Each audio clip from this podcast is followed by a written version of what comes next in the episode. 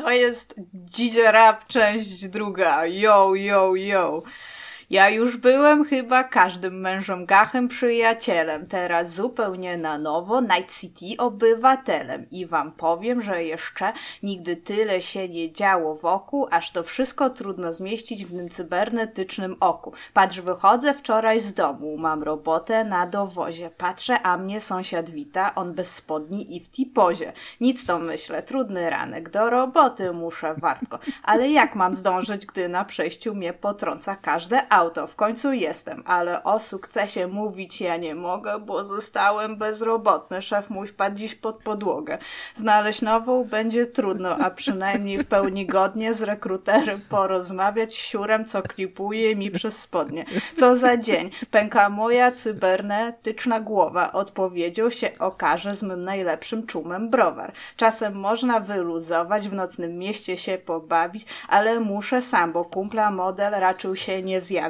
Niby gdzieś go tutaj słyszę i w powietrzu są napisy, lecz wychodzę, widzę grupę, która w dupie ma przepisy. Strzelanina, kradzież może jedna, a może dwie hece, jak poli... Już policji cały szwadron się spawnuje mi na plecy. Leci kulka w moje wszczepy. Tak się dzieje, statystyka. Zapomniałeś, że Night City to wciąż dobra Ameryka? No i koniec, refund, smutek. Moje ciało tu zostanie, aż nie przyjdzie jakiś dupek i ukradnie mi ubranie. Niezatapialni. Witamy w podcaście Niestapialni 299, odcinek Origins. Jeżeli zastanawialiście się skąd się wziął, wziął podcast 200, Niestapialnie 299, to być może dowiecie się w tym odcinku, a być może w następnym odcinku. E, zobaczymy jak to będzie. Witają się z wami MC Pompernikiel, czyli... Iga Ewa Smoleńska reprezentująca własną opinię i biedę. I Dominik Gąska. A ja jestem Tomek Pstrągowski i... Niższą klasę średnią reprezentuję, dziękuję. Nie będziemy dzisiaj rozmawiać o cyberpunku, znaczy będziemy rozmawiać o chaosie, który się dzieje dookoła cyberpunka, ale o samej grze jeszcze nie będziemy rozmawiać. E, znaczy, jeszcze? No jeszcze, no bo tak, bo będziemy rozmawiać pewnie za jakieś 2-3 tygodnie, jak przejdziemy wszyscy tą grę, to... Być może, być może ostatnio dwie godziny rozmawialiśmy o cyberpunku. Tak, i e, to wrócimy... Dobrze, dobrze, dobrze nam zrobi taki, taka mała przerwa przynajmniej. Tak. To jest tak jak w perfumerii się cały czas wącha perfumy i nagle musisz powąchać tam trochę kawy, żeby sobie zresetować paletę, to trochę nagle tego musisz, potrzebujemy. Nagle musisz powąchać trochę gówna. tak, tak, dokładnie. Wychodzę, rzucam ten podcast, do widzenia panowie. Dokładnie tak, dokładnie, dokładnie Dominik ma najlepsze metafory. Będziemy, będziemy dzisiaj mówić o, e, no, tak jak już zapowiedziałem, o tym, co się dzieje dookoła cyberpunka, a się dzieje. O delikatnie niespełnionych obietnicach i lekkim chaosie komunikacyjnym, tudzież drobnym konflikcie na linii CD Projekt reszta świata ze, ze szczególnym uwzględnieniem Sony Corporation które wydaje ja się... Mi się wydaje, to masz Nie, tam jest chyba coś jeszcze pomiędzy Sony i Corporation. To jest SIC, więc co to jest to C? Sony, Sony Interactive Entertainment. Interactive Entertainment. A. Ale ja bym chciała powiedzieć, że to jest chyba przede wszystkim Sony kontra e, Sony, CD Projekt kontra konsument. Tak jakby all in all, to jest jakby największa chyba grupa pokrzywdzonych tutaj. To jest CD Projekt kontra reszta świata. Znaczy, tak, trochę, trochę tak jak ty mówisz Iga, ale trochę mocno jest to Sony, jest to CD Projekt kontra Sony jednak. E, będziemy rozmawiać o firmie Metal Gear Solid, ponieważ powstaje i ponieważ ogłoszono głównego aktora i będziemy rozmawiać o The Game Awards w końcu, które są tak ważnymi i wpływowymi e, nagrodami, że jak tydzień temu wyszły, a w tym samym dniu wyszedł Cyberpunk, to chyba absolutnie nikt nie zauważył, że przyznano te nagrody. Ja, ja, to, to, był, to był naprawdę pierwszy rok od bardzo, bardzo wielu lat, gdzie ja w ogóle zapomniałam o tym, że są Game Awards z jakiegoś powodu. Dostałam rano na twarz tam 500 newsów i wszyscy się mnie pytają, o Iga, który trailer najlepszy, a ja siedzę i co? Czy przy okazji tak, no. problem, problem z The Game Awards był taki w tym roku, że wiedzieliśmy jaka gra wygra tam zanim w ogóle zostały ogłoszone te nagrody. Ja, ma, e, e, ja mam to nagrane na, na, w poprzednim odcinku, nie w poprzednim, dwa odcinki temu, że mówiłem, dokładnie mówiłem, jak, jak będzie wyglądało The Game Awards i dokładnie tak, tak było. tak, no, tak. Że Titanic zgarnął wszystko po prostu i tyle. Nawet tak, nawet ja przypuszczałem, że może troszkę się mm, odważą na jakąś tam zaskakującą decyzję, ale, ale nie. Było, było totalnie, totalnie przewidywalnie. E, dobra, a zaczynamy od co jest grane, tylko nie cyberpunk. Iga, co jest grane u ciebie, tylko nie cyberpunk?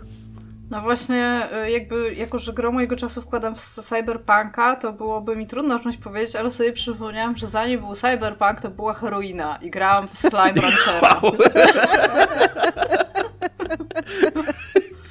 Okej. Więc tak, tak. Nie wiem, czy kojarzycie? Slime Ranchera, to nie jest nowa gra, więc... Jest, jest w Game Passie, dlatego zaczęłam w nią grać. I to jest po prostu Ale musisz powiedzieć raz jeszcze, w co, co grasz, bo Slime Rancher. Slime Rancher, okej. Bo ja myślałem, że w heroinę. W której No, gra, hodujesz, gram w heroinę, no. hodujesz takie, hodujesz Gonię takie smoka prostu, generalnie. takie bl- bloby biegające, takie... Tak, i teraz tak, ja, ja w tą grę wcześniej nie chciałam grać, dlatego że na jej e, wszystkich ikonach i tam whatnot są takie jakby kropelki z buźkami i mi się to mega kojarzy z Dragon Questem. A ja nie za bardzo lubię Dragon Questa, więc nie chciałam w to grać. Ale zobaczyłam, że jest na Game Passie, a jako, że e, gra, o której, nie, gra, o której dzisiaj nie możemy mówić w tym, w tym dziale, potrafi być buggy i czasami trzeba coś przeinstalować albo długo ją odpalać, to sobie wzięłam grę jeszcze przy okazji tego, że grałam wtedy w Control, którego też muszę cały czas przeinstalowywać, gra i na konsolach jest super, to sobie wzięłam coś, żeby grać jakby w i to miało potrwać pół godziny i potem się obudziłam o trzeciej nad ranem, nie? I cały thing tego polega na tym, że jesteś, to jest gra FPP, jesteś na jakiejś niezdefiniowanej do końca planecie, e, na której są takie żyjątka i to są właśnie takie e, kropelki galaretki, takie trochę jak czuczu w Zeldzie, E, że one sobie chodzą, są, są stworzone dosłownie z tego slime, z tej takiej galarety, ma, mazi, bym powiedziała, takiego zawiesiny, żelu, zolu, no nie wiem.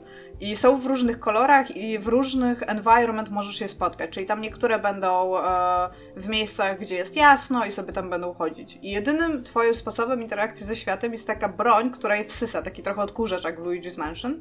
I on wsysa zarówno te slimy, jak i jakieś tam kury, marchewki, owoce i tam whatnot. I masz swoją farmę. Na tej farmie masz jakby dedykowane miejsca, w których możesz robić e, różne e, jakby konstrukcje, w tym między innymi takie mm, jak się takie og- ogrodzone miejsca, gdzie do środka wkłada, te zagrody, o, takie zagrody, gdzie do środka możesz wrzucić te slimy i one sobie tam będą żyć. I teraz cały patent tego polega na tym, że żeby to w jakikolwiek sposób zmonetyzować dla ciebie jako farmera, to te slimy musisz karmić i one wtedy wysrywają takie małe slimy i te slimy, które one wysrywają, to ty sprzedajesz. Iga, co ty znowu znalazłeś po prostu? Słuchaj, i teraz jest tak. Im więcej masz tych slajmów i im więcej ich rodzajów, bo one potrafią się ze sobą krzyżować i możesz robić hybrydy, tym różnego rodzaju te kupy one robią i one są różnie warte, ale w zależności od tego, ile one są warte i jakie chcesz mieć slajmy, musisz budować różne zagrody, musisz zbudować kurnik, musisz zbudować ogród na różnego rodzaju rzeczy, które rosną, bo te slajmy jedzą inne rzeczy, więc na przykład slajma, który jest tabi, czyli taki kotkowy, nie możesz za bardzo nakarmić warzywem, bo on chce jeść mięso, więc musisz mu dać kurę. Żeby mieć kurę, to dobrze, żebyś miał kurnik, a nie biegał po całości świata, żeby te kury łapać. I to jest jedna jakby warstwa tej gry, która już jest mega uzależniająca, a przy okazji masz jeszcze warstwę eksploracyjną. Bo dookoła tej twojej farmy, tam gdzie chodzisz i szukasz tych, tych slajmów, e, masz taki cały świat zbudowany, tam są różne biomy, w tych różnych biomach masz różne slime, ale też różne niebezpieczeństwa. I przy okazji masz też takie sekcje jakby platformowe, w których musisz za pieniądze update'ować, znaczy upgrade'ować na przykład swój plecak, żeby mieć jetpacka. I to trwa milion, bo to jest oczywiście jedna z tych takich gier typu Stardew Valley, gdzie musisz bardzo dużo y, resursów wsadzać w to, żeby móc postępować dalej.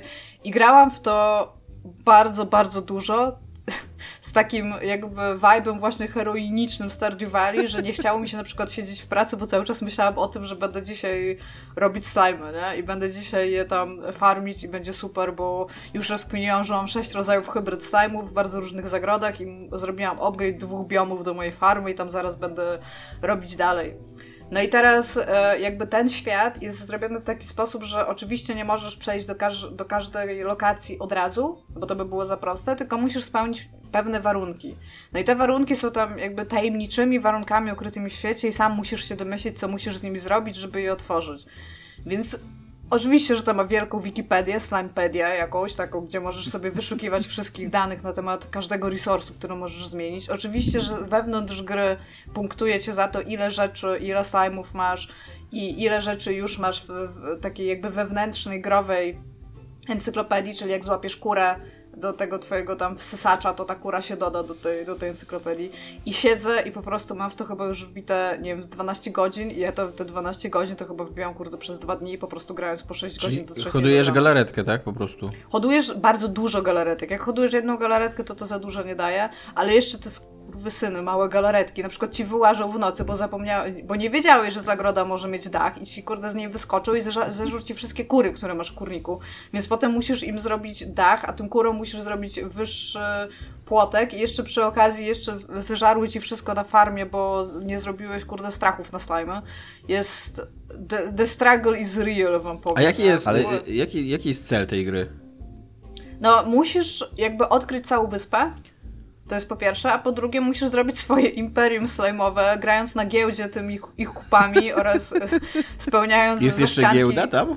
Tak, bo ogólnie to cena tych kup slajmowych się zmienia codziennie, więc dobrze jest mieć ich dużo i różnych i dobrze, żeby te twoje Żeby zagrody miały już zautomatyzowany system karmienia i zbierania tych kup, żebyś mógł je po prostu potem na giełdę, która jest obok twojego domku. Musisz upgrade'ować oczywiście swój domek, swoją farmę, takie estetyczne tam takie kosmetyki są. To jest taki typowy, naprawdę dobrze napisany skinner box. Cały czas coś robisz, cały czas dostajesz, jest, jakby jest lepiej, więc chcesz, żeby było jeszcze lepiej, żeby mieć e, jakby ten loop e, zarabiania jeszcze wyższy Czyli i kurde chodzisz taki- tam Czyli to jest taki cookie clicker w FPP dobrze zrobiony. Taki bardzo bogaty mechanicznie cookie clicker, ale tak, ogólnie na samym dole tego wszystkiego jest cookie clicker, to jest fakt.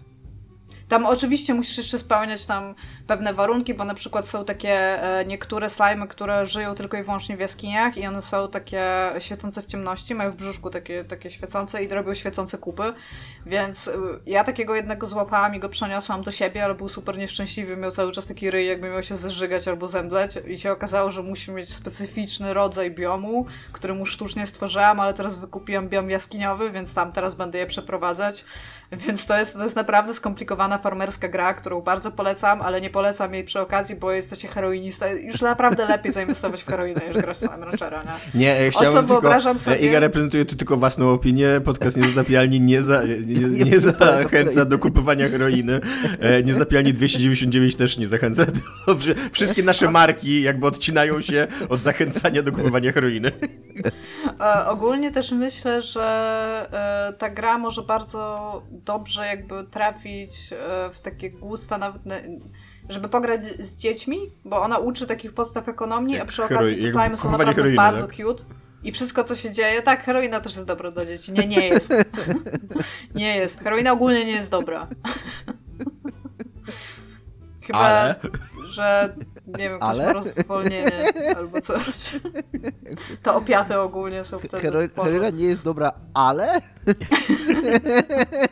No Dominik, tutaj trzeba by się było kłócić, czy narkotyki mają swój dobry i zły wpływ. No oczywiście wiele z nich było bardzo długo stosowane w medycynie i jest ku temu bardzo wiele Heroina powodów, jest, tak? pod, tak kiedyś czytałem, nie wiem, ale to nie była żadna naukowe opracowanie, nic takiego, tylko jakaś taka fikcja, więc tylko mogłem mieć nadzieję, że była dobrze zresearchowana, że heroina jest jednym z najsilniejszych leków przeciwbólowych, jaki zna człowiek i No, że ludziom, którzy są terminalnie heroiny, chorzy, jakby- że ludzie, którzy są terminalnie chorzy i już tam w dupie mają, czy będą uzależnieni, czy nie, to się często podaje, znaczy no nie często, ale się czasem podaje heroinę, żeby uśmierzyć im ból, co nie? Znaczy, no mówię, ogólnie opiaty i heroina, i jej pochodna właśnie, morfina, bo morfina jest tak naprawdę jakby pochodną heroiny, e, są podawane właśnie dlatego, żeby ludzi uśmierzyć ból. No i te takie jakby dziury opiatowe, które były tam popularne w Anglii i w Azji, gdzie się po prostu leżało i paliło się tam e, opium i haszysze, no haszysz akurat nie jest opiatem, to też było po to, żeby się jakby, wiesz, wychillować, nie?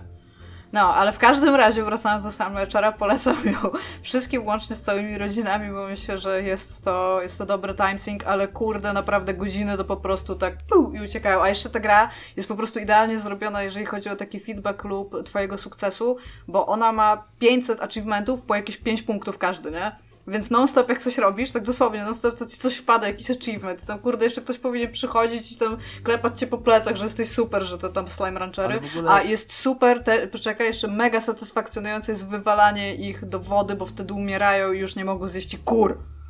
Dziękuję. W ogóle ja, ja mm, nie chcę wracać do tej sprawy, bo to wiadomo, że jest kwestia jakiegoś tam osobistego doświadczenia, i, i przyzwyczajenia, ale nadal mam takie bardzo wrażenie, że. Bo ja grałem trochę na PS5, PS4, teraz e, jakiś czas temu, jak, jak przychodziłem Personę i Final Fantasy VII, że jednak na Xboxie są takie prawdziwe achievementy, a na, na PlayStation Tak, są takie. Tak, ja są takie bardzo za nimi długo tęskniłam i w ogóle tak nie lubię słowa splatynować. Tak, to prawda, to inna sprawa, O Jezu, ale, ale jest- nawet. Program, Ale e, nawet- ludzie, zacznijcie nawet- grać na PC, to to będzie w ogóle, jak ci wyskoczy nagle jakiś achievement na, na Steamie, to tak... No, to Ale, jest też ale nawet, nawet ten pop-up, który wyskakuje na Xboxie i ten dźwięk, który, który on robi, jak się zdobywa achievement, Tak. to masz taki, okej, to jest prawdziwy achievement, jakby. Tak, Tak, to tak, teraz, te, się. teraz, te, teraz coś osiągnęłam, ale tak, no. To jest, to jest tak, są achievementy Xboxowe, potem jest długo, długo, długo, długo, długo, długo, długo, długo nic. Tam jest gdzieś PlayStation i potem jest Steam. A odkryłem teraz, że jeszcze GOG ma swoje achievementy, co już w ogóle jest... O Jezu, to potem jest GOG. Tak. Eee, Dominik, co jest grane u ciebie? Go. Tak, ja mam grę, o której chciałem powiedzieć tydzień temu, ale Cyberpunk totalnie zdominował naszą, nasze rozmowy i nasz odcinek. Gra nazywa się Yes Your Grace. E, Jest w Game Passie, jest w normalnej sprzedaży po długim okresie, o czym się dowiedziałem e, trochę później, e, Early Accessa. Jest polską gierką? To nie jest polska gra. Nie? To jest gra, bryty- to jest gra brytyjskiego studia. I to jest w ogóle ciekawe, bo to jest gra brytyjskiego studia, którego e, lead writer, lead designer jest Polakiem. A, myślałem, że E, totalnie to jest polska gra. Nie, nie, nie, nie. nie. Gra jest, studio jest brytyjskie i wszyscy twórcy są, e, nie są Polakami, znaczy w sensie jeden twórca tylko jest Polakiem, taki Mhm. lead designer. To jest w ogóle mega ciekawe, bo Czekaj, jesteś pewien, że tylko jeden twórca jest znaczy Polakiem? być może nie jest tylko jeden twórca, no ale tak jak patrzyłem na kredyty, jakby ten główny core studia to jest tam pięć osób, nie? To jest małe indie studio. To jest tam kilka, kil, kil, kilkoro ludzi i, i jakby główny tylko lead, lead designer tej gry jest Polakiem.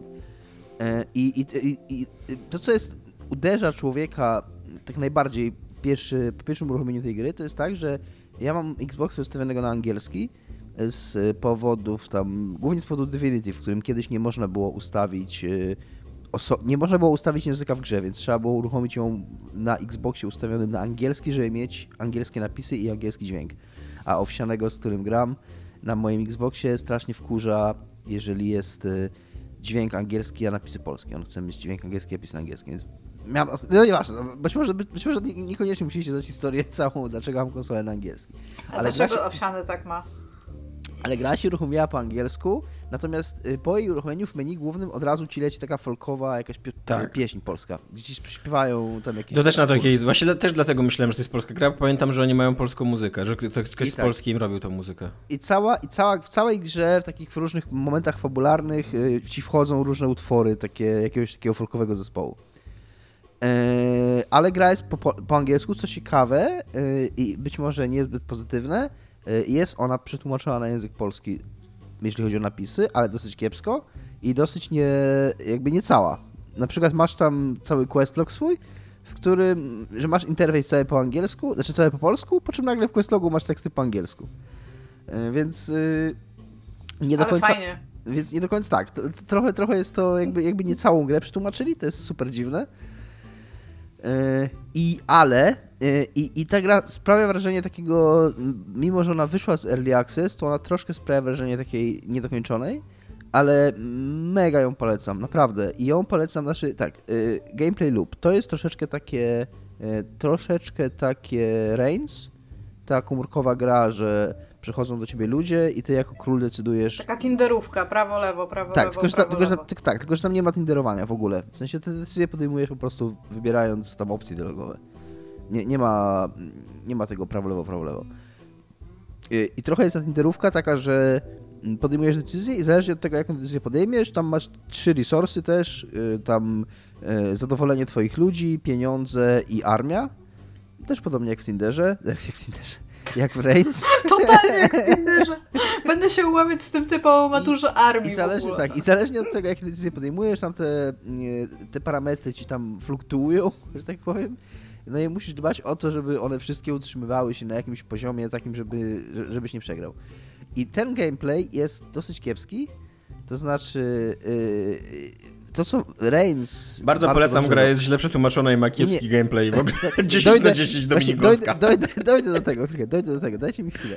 Y, ten gameplay jest dosyć kiepski, przede wszystkim dlatego, że to, co Reigns robi dobrze, to Reigns ci przy swoim bardzo takim minimalistycznym interfejsie daje 100% informacji, jaką potrzebujesz, żeby podjąć decyzję. To znaczy w danej chwili ty wiesz, czy twoja decyzja sprawi, że będziesz miał czegoś mniej, czegoś więcej. Tak, tam jest centralnie pokazane takie wyszarzone e, jakby na wykresach poszczególnych tak, e, tak, rzeczy, tak. Które, na które masz wpływ, jest pokazane wyszerzone, czy się zmniejszy, czy się Czy zmniejszy, czy zwiększy, więc, więc wiesz, więc wiesz czy, czy, co, co twoja decyzja zrobi. Tutaj tego nie ma i bardzo często jest to strasznie arbitralne.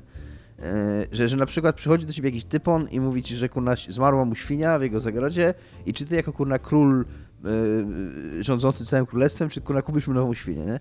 I, i, czasami, I czasami to kurna wpłynie na opinię twoją o tobie, całego królestwa, a czasami nie i troszkę nie wiesz. A, a jednocześnie, szczególnie w pierwszej części gry, tak bardzo mocno balansujesz na granicy porażki. Więc każda taka pojedyncza decyzja może mieć duże znaczenie. E, więc niestety, i to jest coś, co polecam e, i co nie, nie, ta gra nie do końca komunikuje, że ona robi ci autosave'a co, jakby co turę. Jakby tutaj jedna tura jest jednym tygodniem. E, więc jeżeli podejmiecie decyzję, która okaże się, o czym nie wiedzieliście, że będzie miała bardzo złe konsekwencje, to warto od razu wczytać grę, zrobić od początku ten tydzień, tą turę i podjąć inną decyzję, ponieważ yy, jakby mi się zdarzało wczytywać grę tam sprzed półtorej godziny, bo, bo jakaś jedna decyzja mi tak bardzo zaważyła, że musiałem powtarzać, więc pod względem gameplayu jest dosyć męcząca ta gra, ale i, i teraz... Ja mam tylko jedno pytanie a propos tego przykładu, który podałeś, żeby lepiej zrozumieć ten loop, jeżeli mogę. Mhm.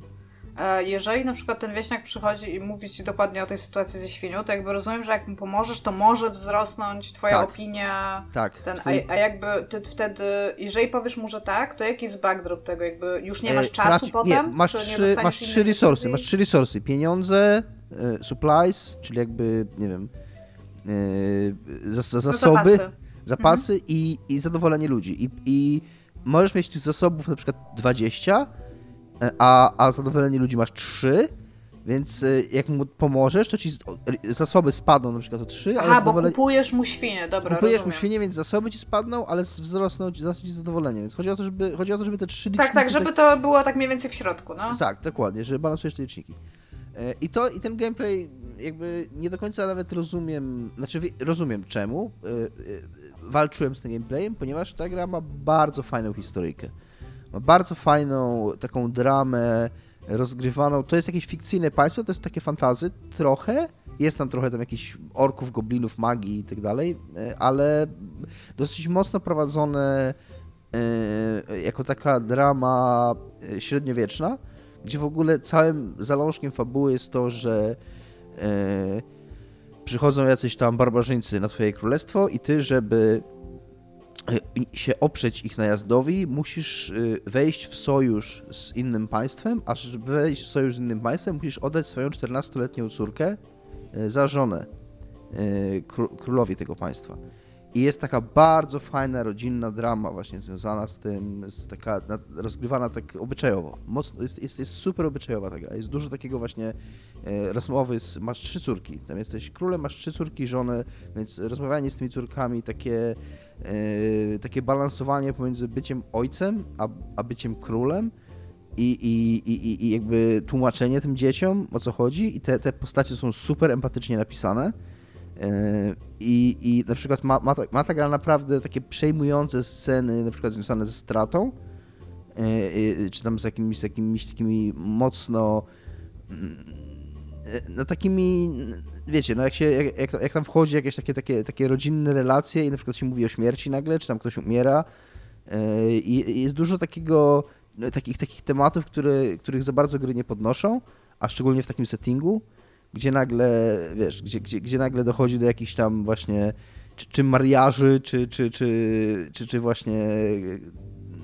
jakichś takich machinacji, z których jednocześnie są ludzie, którzy, którzy ze sobą żyją tam ileś lat i są, i są rodziną i starają się, i starają się jako ta rodzina e, jak, jakoś tam się w tym świecie e, e, umiejscowić i jakoś w nim żyć. I, i, i jest to, i było to dla mnie naprawdę fascynujące i naprawdę mnie to strasznie pochłonęło i się strasznie zaangażowałem, także że, że nie chcę mówić, że się czułem jakby to były moje dzieci, bo to jest może przesada, ale, ale wywołuje to gra takie emocje i, i to jest strasznie fajne. I to jest strasznie fajne, e, bo, bo to jest takie super, za przeproszeniem, understated, nie wiem jak to powiedzieć po polsku, takie mm, subtelne, o. Nie, no. Subtelne, że, że, nie, że jakby nie, nie wali cię po ryju e, tymi emocjami, przy okazji to jest pixel art wszystko i, i wszystko jest rozgrywane w takich tam, wiesz, wiecie, oknach dialogowych e, i takimi super minimalistycznymi animacjami, ale potrafi tymi super minimalistycznymi animacjami e, bardzo dużo osiągnąć. Właśnie też przez to, jakie to jest e, cały czas takie spokojne, subtelne, że jak już wchodzą jakieś emocje, to takimi bardzo właśnie małymi scenkami rodzajowymi rozgrywanymi w, tymi pixel, w tym pixelarcie potrafi naprawdę ruszyć człowieka. I autentycznie jak tam jest e, punkt kulminacyjny na koniec tej gry, to byłem super przyjęty tym, naprawdę, tak, tak autentycznie, że kurna się czułem, jakby tam, wiecie, moje dzieci tam walczyły nagle o przetrwanie czy coś. A czy ta historia w jakiś sposób się rozgałęzia i, i, jest różna, czy to jest tylko jedna historia? To jest właśnie, to jest też coś, co jest troszkę problemem tej gry, że to jest jedna historia, to jest bardzo konkretna, liniowa historia, w której tam oczywiście masz y, możesz ją trochę modyfikować, to może ktoś ci przeżyć, może ktoś ci nie przeżyć, zależnie od twojej decyzji, ale jednak sama fabuła jest dosyć liniowa, co jest troszkę problemem i dlatego też polecam saveowanie, wczytywanie co, co turę, w cudzysłowie, ponieważ kiedy właśnie to, to Reigns ma tą zaletę, że nawet jak tam przegrasz i zaczynasz od nowa, to tworzysz trochę nową historię swoją i, i ta gra jest trochę inna. A tutaj, jak musisz, musisz powtarzać godzinę, bo nie zrobiłeś, bo, bo, bo nie pomyślałeś o tym, żeby wczytać save'a wcześniej i, i jakoś podjąłeś złą decyzję tam godzinę temu, to będziesz grał dokładnie to samo. Jakby będą się działy dokładnie te same rzeczy, w dokładnie tych samych momentach. Yy, dlatego moim zdaniem oni troszkę nie trafili to powinna być moim zdaniem bardziej narracyjna gra, a mniej systemowa, bo, bo te systemy, które oni wszystkie zrobili, one trochę są tak jakby w poprzek y, tej narracji, no bo dokładnie, no bo podejmiesz tą decyzję, jakby nie wyobrażam sobie grania od początku tej gry, że tam yy, przegrasz i zaczniesz od nowa. Będziesz miał dokładnie to samo. Będzie się działo dokładnie to samo, w dokładnie tych samych momentach będą, nawet jak masz kurna na mapie, czasami takie momenty, że masz tam trzy lokacje i szukasz czegoś, nie? Tam fabularnie musisz znaleźć y, jak, jakąś rzecz. No to Świnie dla tego chłopa. Dokładnie, na przykład, nie? No to też y, zawsze w tej samej lokacji to będzie, nie? Więc jak już nawet jak grasz drugi raz, no to ci jest łatwiej, bo wiesz, w której lokacji ta rzecz jest, nie? Więc, więc ona jest taka bardzo, y, bardzo fabularnie się dzieje zawsze to samo. Stąd y, polecam, traktować, jakby jeżeli będziecie w nią grali, to polecam traktowanie jej właśnie w ten sposób, że jeżeli podejmiecie tylko jakąś złą decyzję, to, to, to nie jest taka gra, że, że myślisz sobie, bo, bo, bo takie gry, moim zdaniem, powinny działać tak, że troszkę, y, troszkę popuszczasz y, znaczy nie, nie opuszczać. Nie, nie, nie, raz, nie, raz, Kropka, nie, raz, nikomu, dziękujemy. nie raz nikomu popuszczać. Ale trochę, trochę tak po, pozwalasz... Wszystkie jakby, gry powinny tak działać, że trochę popuszczasz moim zdaniem. Ale troszkę, troszkę, troszkę jakby yy, pozwalasz tej grze yy, cie, ciebie karać, bo jesteś ciekawy jaka historia tak. na, na styku tych systemów ci się wytworzy. To nie jest taka gra. No, że, że takie gry to powinny być tak, że nie ma takiego e, stanu przegrania w nią, tylko masz co tak, najwyżej dokładnie. swój finał, który jest negatywny albo... Dokładnie, więc, więc, pozwalasz sobie popełniać porażki i ja tak w nią grałem pierwszy raz, że pozwalasz sobie popełniać porażki, bo myślisz sobie, dokąd mnie to zaprowadzi. Otóż donikąd w tej grze.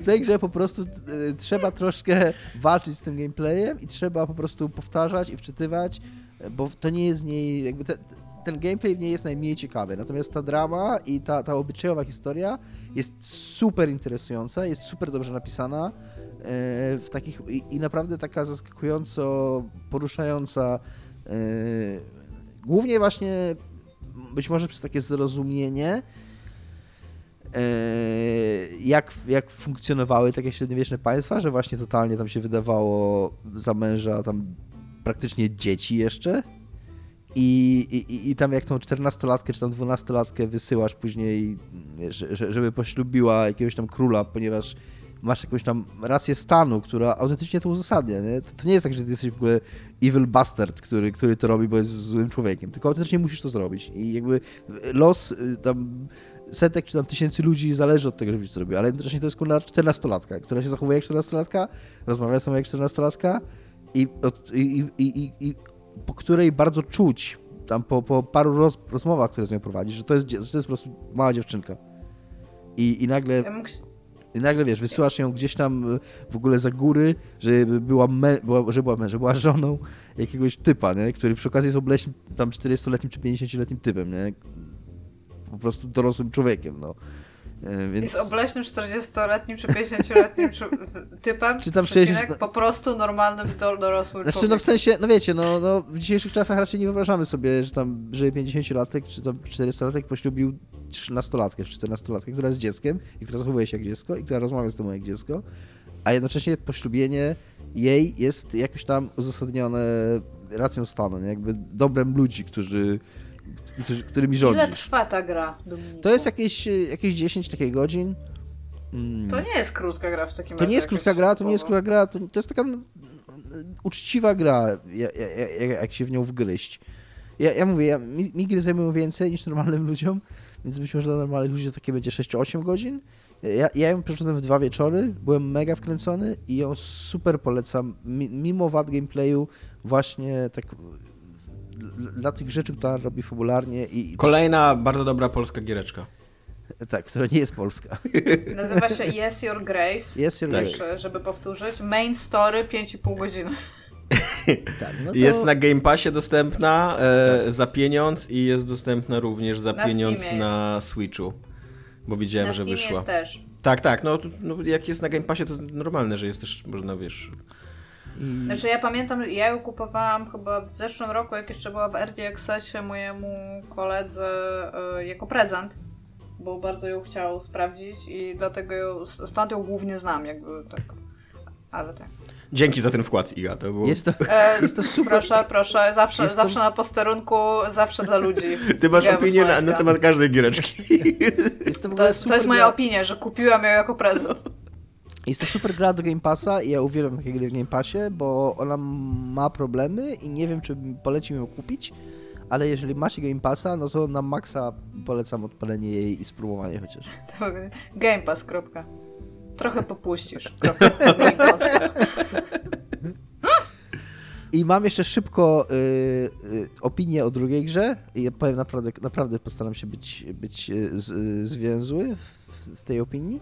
Gra się nazywa Call of the Sea y, i jest to gra, którą, mm, o której Tomasz słusznie powiedział, że to trochę brzmi jak dominikowe bingo, bo jest to niezależne, niezależna y, artystowska przygodówka y, FPP z Game Passa. Taka przygodówka slash gra logiczna, której strasznie nie polecam. E, Przede wszystkim dlatego, że naprawdę tam jesteś jakąś tam panią, która e, w poszukiwaniu lekarstwa na jakąś chorobę, która ją toczy, e, wy- wyrusza na jakąś wyspę gdzieś tam e, na Czy odludziu. to jest mist po prostu? To jest troszkę myst, ale, mm, ale jednocześnie troszkę bardziej taki stara się być fabularny i taki bardziej e, o ludziach. A nie Co- polecasz tej gry, bo kobieta w niej mówi, a kobiety nie Bo powinny po mieć prostu głosu. gada non-stop, ale nie chodzi o to, że ona mówi. Ona po Pójdę prostu siedzieć non-stop cicho. Ona non-stop gada i to jest taka narracja z offu, która ci po- nie tylko tłumaczy, ona ci po prostu, ona ci po prostu, ona ci po prostu mówi, co się dzieje na ekranie. Tam jest autentycznie już w pierwszej praktycznie scence tutorialowej jest coś takiego, że musisz rozwiązać krótką zagadkę, taką, żeby otworzyć y, jakąś tam walizkę czy skrzynkę, którą ona dostała jako przesyłkę i tam jest jakaś tajemnica, która jakby y, y, pu- puszcza w, w ruch całą fabułę tej gry. nie, nie popuszcza. I, I pani otwiera, jak otwierasz, no, i ona po prostu non-stop gada też, jak to, swoją historię życia w ogóle ci mówi i, i tego, jak ona kocha Ale co ona męża. gada? Możesz tutaj coś e, jakby Tak, na, na zaaranżować? przykład, na przykład od, y, patrzysz na zdjęcie i na tym zdjęciu jest ona i jej mąż i mówi o, cóż za piękne zdjęcie, pamiętam jak ja je zrobiłam i na tym zdjęciu jestem ja i mój mąż, którego bardzo kocham i to jest to miejsce, które tam widzicie w tle, to, ten budynek to jest budynek i on ma okna i ma drzwi i ona po prostu, ona ci, ona nie, jakby, To był dialog, maj, pachniała Saska Kępa. ten, ten jej dialog przez większość czasu nie wnosi żadnej dodatkowej Kiedy informacji. do nieba szli, Tomek. On, on jakby, to jest najgorsze, że on ci opowiada to, co widzisz. I, I dla mnie już po prostu takim szczytem, i, i to się dzieje w tych pierwszych minutach gry, jest to, że jak otwierasz skrzynkę i ona ci mówi, o, skrzynka jest teraz otwarta. Jakby ty widzisz, jak, ty, ty widzisz, jak skrzynka się otwiera i jej dialog z offu jest taki, że skrzynka jest, jakby ona ci powtarza po prostu to, co ty widzisz na ekranie. Albo masz taki moment, jak już jesteś na tej wyspie, nie? I wchodzisz na taką, e, całkiem spoko jest ten moment, bo To brzmi na jak ulubiona gra Szyłaka. Szyłak bardzo lubi, jak rzeczy, które są widoczne na ekranie, są Tak. powtórzone i na maksa, na maksa jest to w tej grze i wchodzisz na taką, na taką, nie wiem, polanę, Nie lubię jakby co. jest taka ładna polana i tam jakieś takie ptaki wylatują i to jest bardzo ładne. I to byłoby dużo bardziej ładne, gdyby w tym jakby dużo większe wrażenie by na mnie zrobiło, gdyby w tym czasie bohaterka nie mówiła o Jezu, ale to jest ładne. Jakby, ona totalnie ci... I, Połowa tych dialogów jest takich, że ona ci po prostu duplikuje informację, którą masz już przekazaną w inny sposób. Jak masz taką zasadę narracyjną właśnie w mediach wizualnych, aud- audiowizualnych, że show don't tell, to to był taki tell kurwa, tell! Tak, Tak, jest, to stara zasada te- scenariuszowa, wszystko mów, nic nie pokazuj. Tak, I jakby ona jest tak natrętna w tym, że, i- że powtarzając ci i, i, i mówiąc w tych dialogach, i, jakby te dialogi to jest taki totalnie, mm, tak jak Tomasz powiedział, ja się z tym bardzo zgadzam jakiś czas temu, że, że troszkę Blade Runner zrobił nam taką krzywdę, że być może trochę niesłusznie z automatu skreślamy narrację z offu zawsze, bo, bo powstało takie przeświadczenie, że narracja z offu to jest tam lazy storytelling, że to jest takie, e, że to jest taka, no takie leniwe i takie... Yy, Chodzenie na skróty. Że, słucham? Chodzenie na skróty. Chodzenie na skróty, dokładnie. Yy, To, to, I że czasami być może trochę niesłusznie skreślamy yy, dzieła, które posługują się tym zabiegiem, to to jest gra, która na maksa pokazuje, jak tego nie robić. To jest tam super złe, naprawdę jest strasznie męczące i być może tam są fajne zagadki, być może, być może to jest spoko gra i być może bym w nią grał, ale było to dla mnie tak wykańczające słuchanie, jak mi ta pani mówi, co ja mam myśleć, co ja mam czuć, yy, powtarzać, pow, jak, jakby, jak mi powtarzała to, co ja widzę, że- żeby, się, żeby naprawdę się upewnić, że ja widzę to, co powinienem widzieć, że nie, strasznie nie polecam z tego powodu. Moglibyście zapytać również, co jest grane u ciebie, Tomku, ale nie zapytacie, bo macie to w Co dupie, jest bo grane u ciebie, jest Domku? u was zero empatii wobec Tomka, dokładnie. Tak, Tomek jest tutaj tylko od pr- prowadzenia, jestem tylko anonserem takim yy, i od yy, dyscyplinowania was, ale... Więc przejdźmy do nie, tematu. Tak, Słucham. nie jesteśmy absolutnie na, na takiej stopie, nie wiem, e, e, empatyczno-przyjacielskiej, że się tak wyrażę, tylko po prostu mam to prowadzić ten program. Więc u mnie jest grany audiobook. Znaczy oczywiście był grany Cyberpunk, ale o Cyberpunku nie rozmawiamy. A był grany namiętnie i dużo. E, ale też e, przed premierą Cyberpunka, jeszcze żeby się wprowadzić w cyberpunkowy nastrój, e, zacząłem słuchać antologii polskiego Cyberpunka, zbioru opowiadań, który z, jest zrealizowany jako takie. No to jest tak naprawdę audiobook, bo to nadal jest po prostu jeden. Każde opowiadanie ma jednego lektora, który to czyta, no ale jest tam jakiś podkład muzyczny, jakieś tło muzyczne, jakieś efekty dźwiękowe i tak dalej, więc to jest trochę taki vibe słuchowiska, ale jednak, jednak audiobook. E, I to było mega promowane na tej apce Empiku, którą y, my mamy, y, jakby dzięki temu, że udostępniałem tam odcinki, więc jak już mi w to wciskali, to stwierdziłem, że okej, że biorę e, ten Empik, posłucham.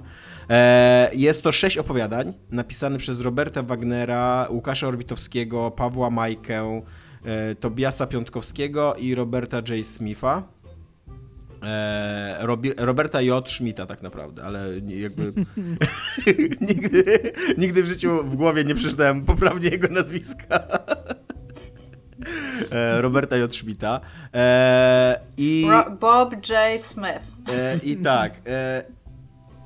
Z jednej. z- to, jest, to jest taka antologia, która się bardzo dobrze wpisuje w Cyberpunka 2077, bo ona, podobnie jak Cyberpunk 2077, ani w jednym słowie, ani w jednym zdaniu, ani na moment nie wykracza poza ramy Cyberpunka. E, I to takie, e, takie najbardziej gatunkowe ramy, żeby, żeby jest tylko i wyłącznie zainteresowana, wszystkie te opowiadania są tylko i wyłącznie zain- zainteresowane z wypełnieniem takiego, e, takich podstaw cyberpunkowych, co nie, że tam cybersieć, czek, co nie, cyberpsychopaci, czek, jakieś tam... e, Szczepy, czek. tak, szczepy, Przyszłość, czep, czek. tak, przysz- Niesprawiedliwość społeczna, czek. Sztu, sztuczna Swoją drogą- inteligencja, czek, co nie, gangi, drogą, czek. to Jeff Gerstmann z Giant Bomb zauważył, ja się nie, trochę nie zgadzam z jego hejtem na Cyberpunka, ale wydaje mi się, że słusznie zauważył, że jest troszkę problem Cyberpunka, że w nim nie ma w ogóle cyberprzestrzeni. Nie jest tak, że nie ma w nim w ogóle cyberprzestrzeni. Jest, Okej. jest trochę namiastkowo, tak. Okej. Jest kilka scenek, które się dzieją w cyberprzestrzeni.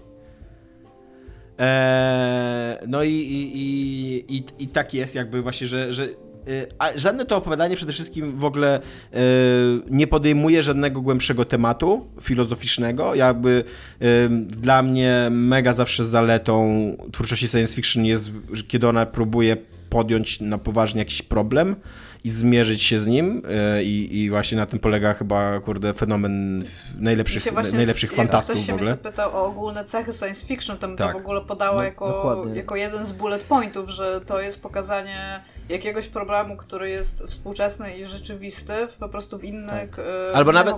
Nawet niekoniecznie on musi być współczesny rzeczy, to może być przyszłościowy problem, ale jednocześnie tak, tak, tak, właśnie ale takie... w sensie, że to jest coś, z czym jesteś w stanie tak. empatyzować już no właśnie, dzisiaj, że to się może stać, to na... ale to ci tak. to pokazuje jakby konsekwencje czegoś. To na nie? przykład robił y, książkowy, książkowy Blade Runner pytał się, kiedy stracimy my człowieczeństwo jako ludzi, jakby obcując z, z maszynami na takiej skali, a filmowy Blade Runner się zastanawiał, kiedy my sobie zdamy sprawę, że tworząc życie jesteśmy ofiarami jakby istotami boskimi, jakby nadajemy sobie prawo istot, istot boskich, nie? I to jest nawet, nawet jeżeli to jest przyszłościowy jakiś... I obowiązki, no co więcej. Tak, nawet jeżeli to jest przyszłościowy problem filozoficzny, to to jednak w jakiś sposób... To ciekawy problem. Tak, mierzy się z tym intelektualnie autor i próbuje odpowiedzieć na pytanie, w jaki sposób to zmieni człowieka, ludzkość i tak dalej, co nie? E, no i, i cyberpunk niestety już jest takim gatunkiem, że ma tak e, wytarte ramy, to jest trochę taki kryminał tylko, tylko w wersji przyszłościowej, co nie? Jakby są tak, tak wytarte ramy, jest tak wiele realizacji tego gatunku i tak dalej, że, e, że on już sobie dobrze radzi zupełnie bez żadnych ambicji, nie? Jakby, że, że już wiadomo, czego oczekujemy od cyberpunka i, i, i po prostu ma mieć te swoje elementy kluczowe. Wystarczy, że jest poprawnie napisany i, i jest taka realizacja jakby, wiesz, jak, jak, jak właśnie jak kryminał, nie? Albo jak romans, albo um, y, no nie wiem, jaka jeszcze opowieść. Albo opowieść o dojrzewaniu, co nie, tam wiesz, coming to age, co nie. Eee, co tam jeszcze? No jakieś takie, o, komedie romantyczne i tak dalej. Jest, mnóstwo takich historii, które w ogóle nie interesują, takich, takich gatunków, które w ogóle nie, nie, nie interesują się przekraczaniem samych siebie, albo dostarczaniem ci jakichś, jakichś ciekawszych treści.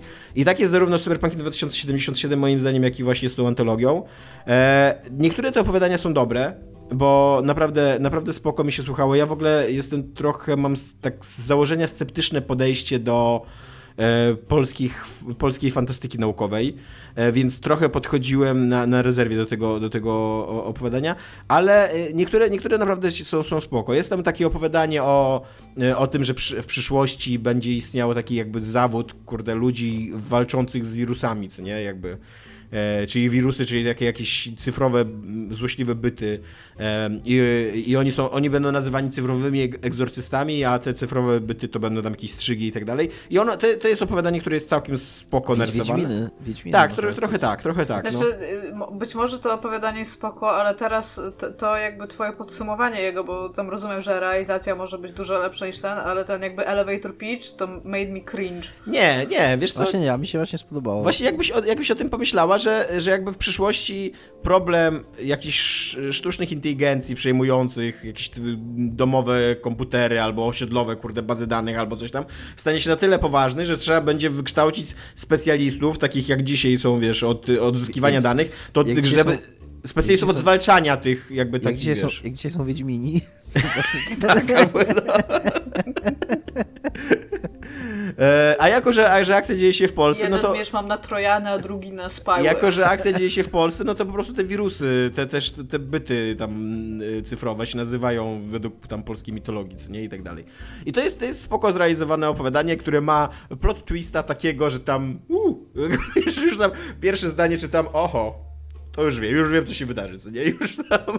I, i, on, i, i ono idzie, ono idzie i tam udaje, a nie spodziewasz się plot twista, spodziewasz się, nie spodziewasz się plot twista, spodziewam się. Ale się zaskoczyłem tym plot twistem, nie zaskoczyłeś mnie w ogóle.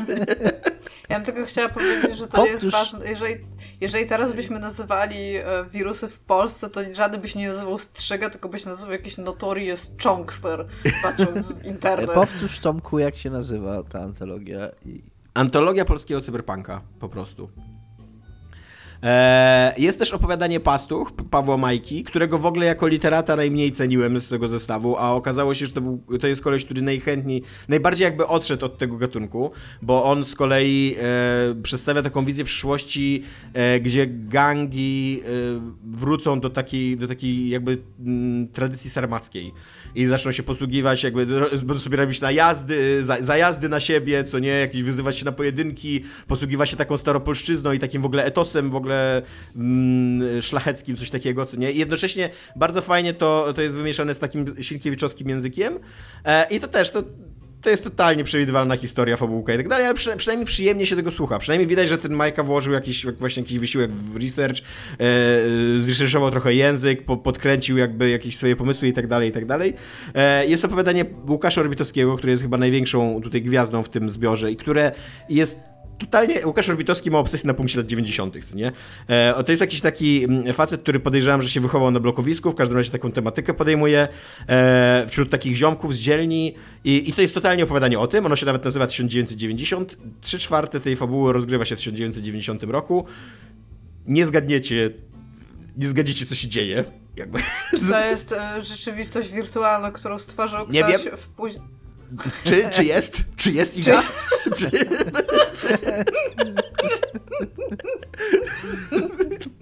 Cool, cool, no.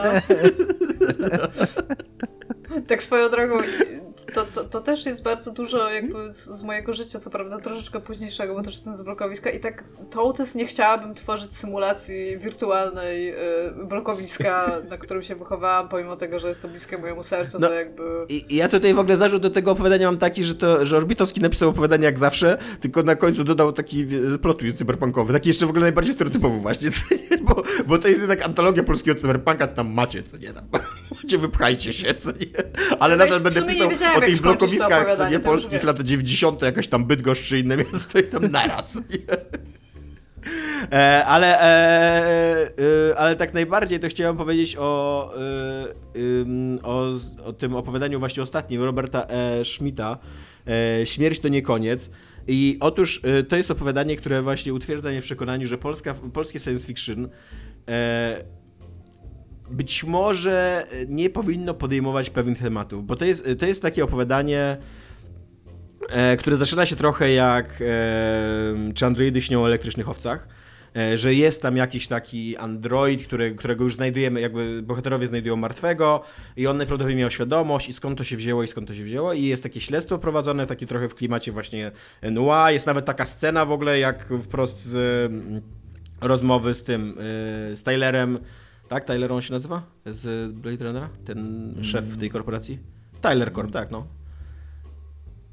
Dobrze mówię. Pan z korporacji, też mi się tak wydaje, ale no żeby nie było, że mamy tutaj jakieś dane, które nie są prawdziwe, to pan z korporacji, no. E, No tutaj, tutaj też jest taka scena tylko z, z panią, co, co zupełnie przez przypadek tam w tej rozmowie Tyrell, miało tak, już też, Tyrell. też, też, też Rachel. E, I w pewnym momencie dochodzi do plot twista, takiego nawet, y, nawet trochę prawdziwego plot twista, którego się zacząłem spodziewać ledwie tam, nie wiem, z 10 minut przed tym, jak nastąpił, co nie? I nagle, I nagle wchodzi tak na pełnej K problematyka przemocy wobec kobiet. Ale to, to przemocy takiej na rozkręconej na kurde w skali 1 do 10 na 14, co nie? Tam się dzieją w ogóle o, okropne, straszne rzeczy, co nie? I tam jest przemoc taka tortury, seksualna, niewolnictwo i, i, i tak dalej, wszystko w, no, w takim cyberpunkowym e, jeszcze e, szefarzu, który jakby potęguje jeszcze to, jak bardzo można się znęcać nad ludzkim ciałem, psychiką i tak dalej, i tak dalej, co nie? I to nie jest tak, że ja uważam, że takiej tematyki nie powinno się podejmować yy, w twórczości, jakby w ogóle, w ogóle w fikcji. Ale to jest bardzo ciężka tematyka i e, jakby jeżeli nie jesteś literatem na tyle zdolnym, żeby opisywać na przykład traumę po gwałcie, a już nie mówiąc o pozbiorowych, seryjnych gwałtach, torturach i tak dalej, to być może nie powinieneś wybierać takiej tematyki w swoim opowiadaniu. Robert J. Schmidt nawet nie jest blisko jakby tej ligi, jeżeli chodzi o, o, o- literac, literacki talent. Nawet, nawet w ogóle nie, nie, nie, nie, oglądał drzwi tej ligi, e, a bierze ten, bierze ten, e, ten temat, wrzuca go do tego opowiadania. E, no nie wiem, trochę tak też atakuje nim, nim, nim tego czytelnika i, i w ogóle nic z niego nie robi. Jakby on tak przechodzi w ogóle na, to, totalnie powierzchownie, jakby, y, no nie wiem, jakby ta bohaterka, której się dzieją te okropności, ona w ogóle, no nie wiem, to jest tak, że ona po prostu tam postanawia się zawziąć w sobie i przezwyciężyć tą ciężką sytuację. Poszła biegać, już nie ma depresji. No nie, no nie, to jest jednak cyberpunk, więc tam, wiesz, i- inne są środki, nie? Poszła biegać wirtualnej rzeczywistości. Ale to jest takie, że tak, że, e, że, że jak to się dzieje, że jak to się dzieje, to jest tak myślę, no kurde, wchodzisz na bardzo grząski grunt, ciekawe jak z tego wyjdziesz, a tutaj, a, a Schmidt po prostu idzie przed siebie w to bagno i, i tak tonie, i tonie, i tonie i w ogóle, w ogóle sobie nie zdaje sprawy, co nie, że jest już po szyję i, i, e, i e, no jest dla mnie szokujące, na, nawet nie to, że jest szokująco złe, ale jest szokująco nieczułe to opowiadanie i, i takie... E, nieumiejętnie napisane. W ogóle, w ogóle nie ma w nim, nie, nie, nie odczułem nim ani, ani krztyny empatii, ani krztyny takiego mm, zrozumienia drugiego człowieka. Tego w ogóle jak działają, jak działają emocje ludzkie, jak działa trauma, jak działa jakaś krzywda, nie wiem, chęć zemsty i tak dalej. Nie tylko to jest totalnie taki właśnie, bierzemy papierową postać, wrzucamy ją w maksymalnie ekstremalną sytuację, ona nic z tej sytuacji, jakby nie za bardzo sobie z tej sytuacji cokolwiek robi, bo jest papierową postacią, więc nie za bardzo ma emocje, a później po prostu ciągniemy swoją taką standardową, standardową cyberpunkową historyjkę dalej i, i tam i jest finał, którego e, który sobie wymyśliliśmy i tyle, co nie? I, i więc e, no. Wszyscy budzą się z wirtualnej rzeczywistości. I to wszystko był sen. Nie, no To nie, nie, tylko sen. nie będę opowiadał jakieś zakończenie, ale, ale byłem, byłem... Czyli polecasz, czy nie polecasz tą antologię? Polecam. to- y, Problem jest też taki, że to opowiadanie jest zdecydowanie. y, Tak się wydaje, taką, taką wisienką na torcie w tej antologii. Jakby, że, bo ono, ono, jest, ono jest trzy razy dłuższe niż pozostałe. No jest ostatnie. tak jest, jest ostatnie do tego, tak, co nie? Że, więc jest takie jakby. y, mm, To jest połowa książki, takie trochę, co nie? E, I pod tym względem nie, nie polecam, bo to znaczy, że połowa książki jest zła. Autentycznie tak y, naprawdę boleśnie, przejmująco zła i napisana na takim, na maksa upokarzająco źle, złym literacko poziomie, nie? Więc pod tym względem nie polecam, ale jakbyście byli zainteresowani takimi właśnie takim, takimi czystymi słuchowiskami cyberpunkowymi, z którymi nic nie wyniesiecie, ale które tam sprawią wam trochę frajdy, zabiją wam trochę czasu, to te pozostałe opowiadania są ok. Te pozostałe są spoko. Poza tym mówię, że Orbitowski jest leniwy, ale Orbitowski nawet jak jest leniwy, to, to jest spoko pisarzem. Eee, I swoją drogą Orbitowski na przykład napisał opowiadanie o seryjnym mordercy, znaczy nie seryjnym, nie wiem czy on był seryjnym. Ale o mordercy napisał. Napisał książkę o mordercy, za którą dostał paszport polityki. I to jest bardzo dobra książka, właśnie, która, która pokazuje, że, że jednak można wejść jakby w psychikę e, człowieka e, i, i, i, i pokazać jakoś, wiesz, e, meandry jego, co nie? Co, czego się Iga śmiejesz? No, że dobrze powiedziałeś, że dostał paszport polityki, A. bo ostatnio rozdawałeś paszporty Polsatu literatury. Może paszport Polsatu też dostał, nie wiem. Nie. E, więc, więc być może gdyby Orbitowski, albo gdyby e, pisarz talentu Orbitowskiego podjął się tej, tego opowiadania Schmidta, to być może to by było lepsze opowiadanie, może strawne. Ale ja też, w antologiach y, zwykłych, znaczy, może tak, ja nigdy nie napisałam nic do antologii, ale z tego, co tak mniej więcej wiem, jak powstają takie dzieła zbiorowe, to jest raczej taki call to action na zasadzie, będziemy robić antologię cyberpunkową, zapraszamy pana do współpracy, proszę napisać opowiadanie o cyberpunku jakby, nie? Tak. Więc to chyba nawet nie jest tak, że ktokolwiek narzucał tutaj temu to ostatniemu tam Schmidtowi to, to on po prostu sam stwierdził, że on teraz się zmierzy z czymś takim literacko i on coś Bardzo takiego napisał. możliwe. Bardzo możliwe, aczkolwiek każda książka przechodzi redakcję i wydaje mi się, że jakikolwiek redaktor, który jest jednocześnie istotą ludzką, powinien powiedzieć, ej Robert, Robert, trochę się wygupiłeś, co nie? A może to jest, widzisz, może to jest pierwsze, e, pierwszy ten, pierwsza antologia polskiego cyberpunka, której redaktorem było AI.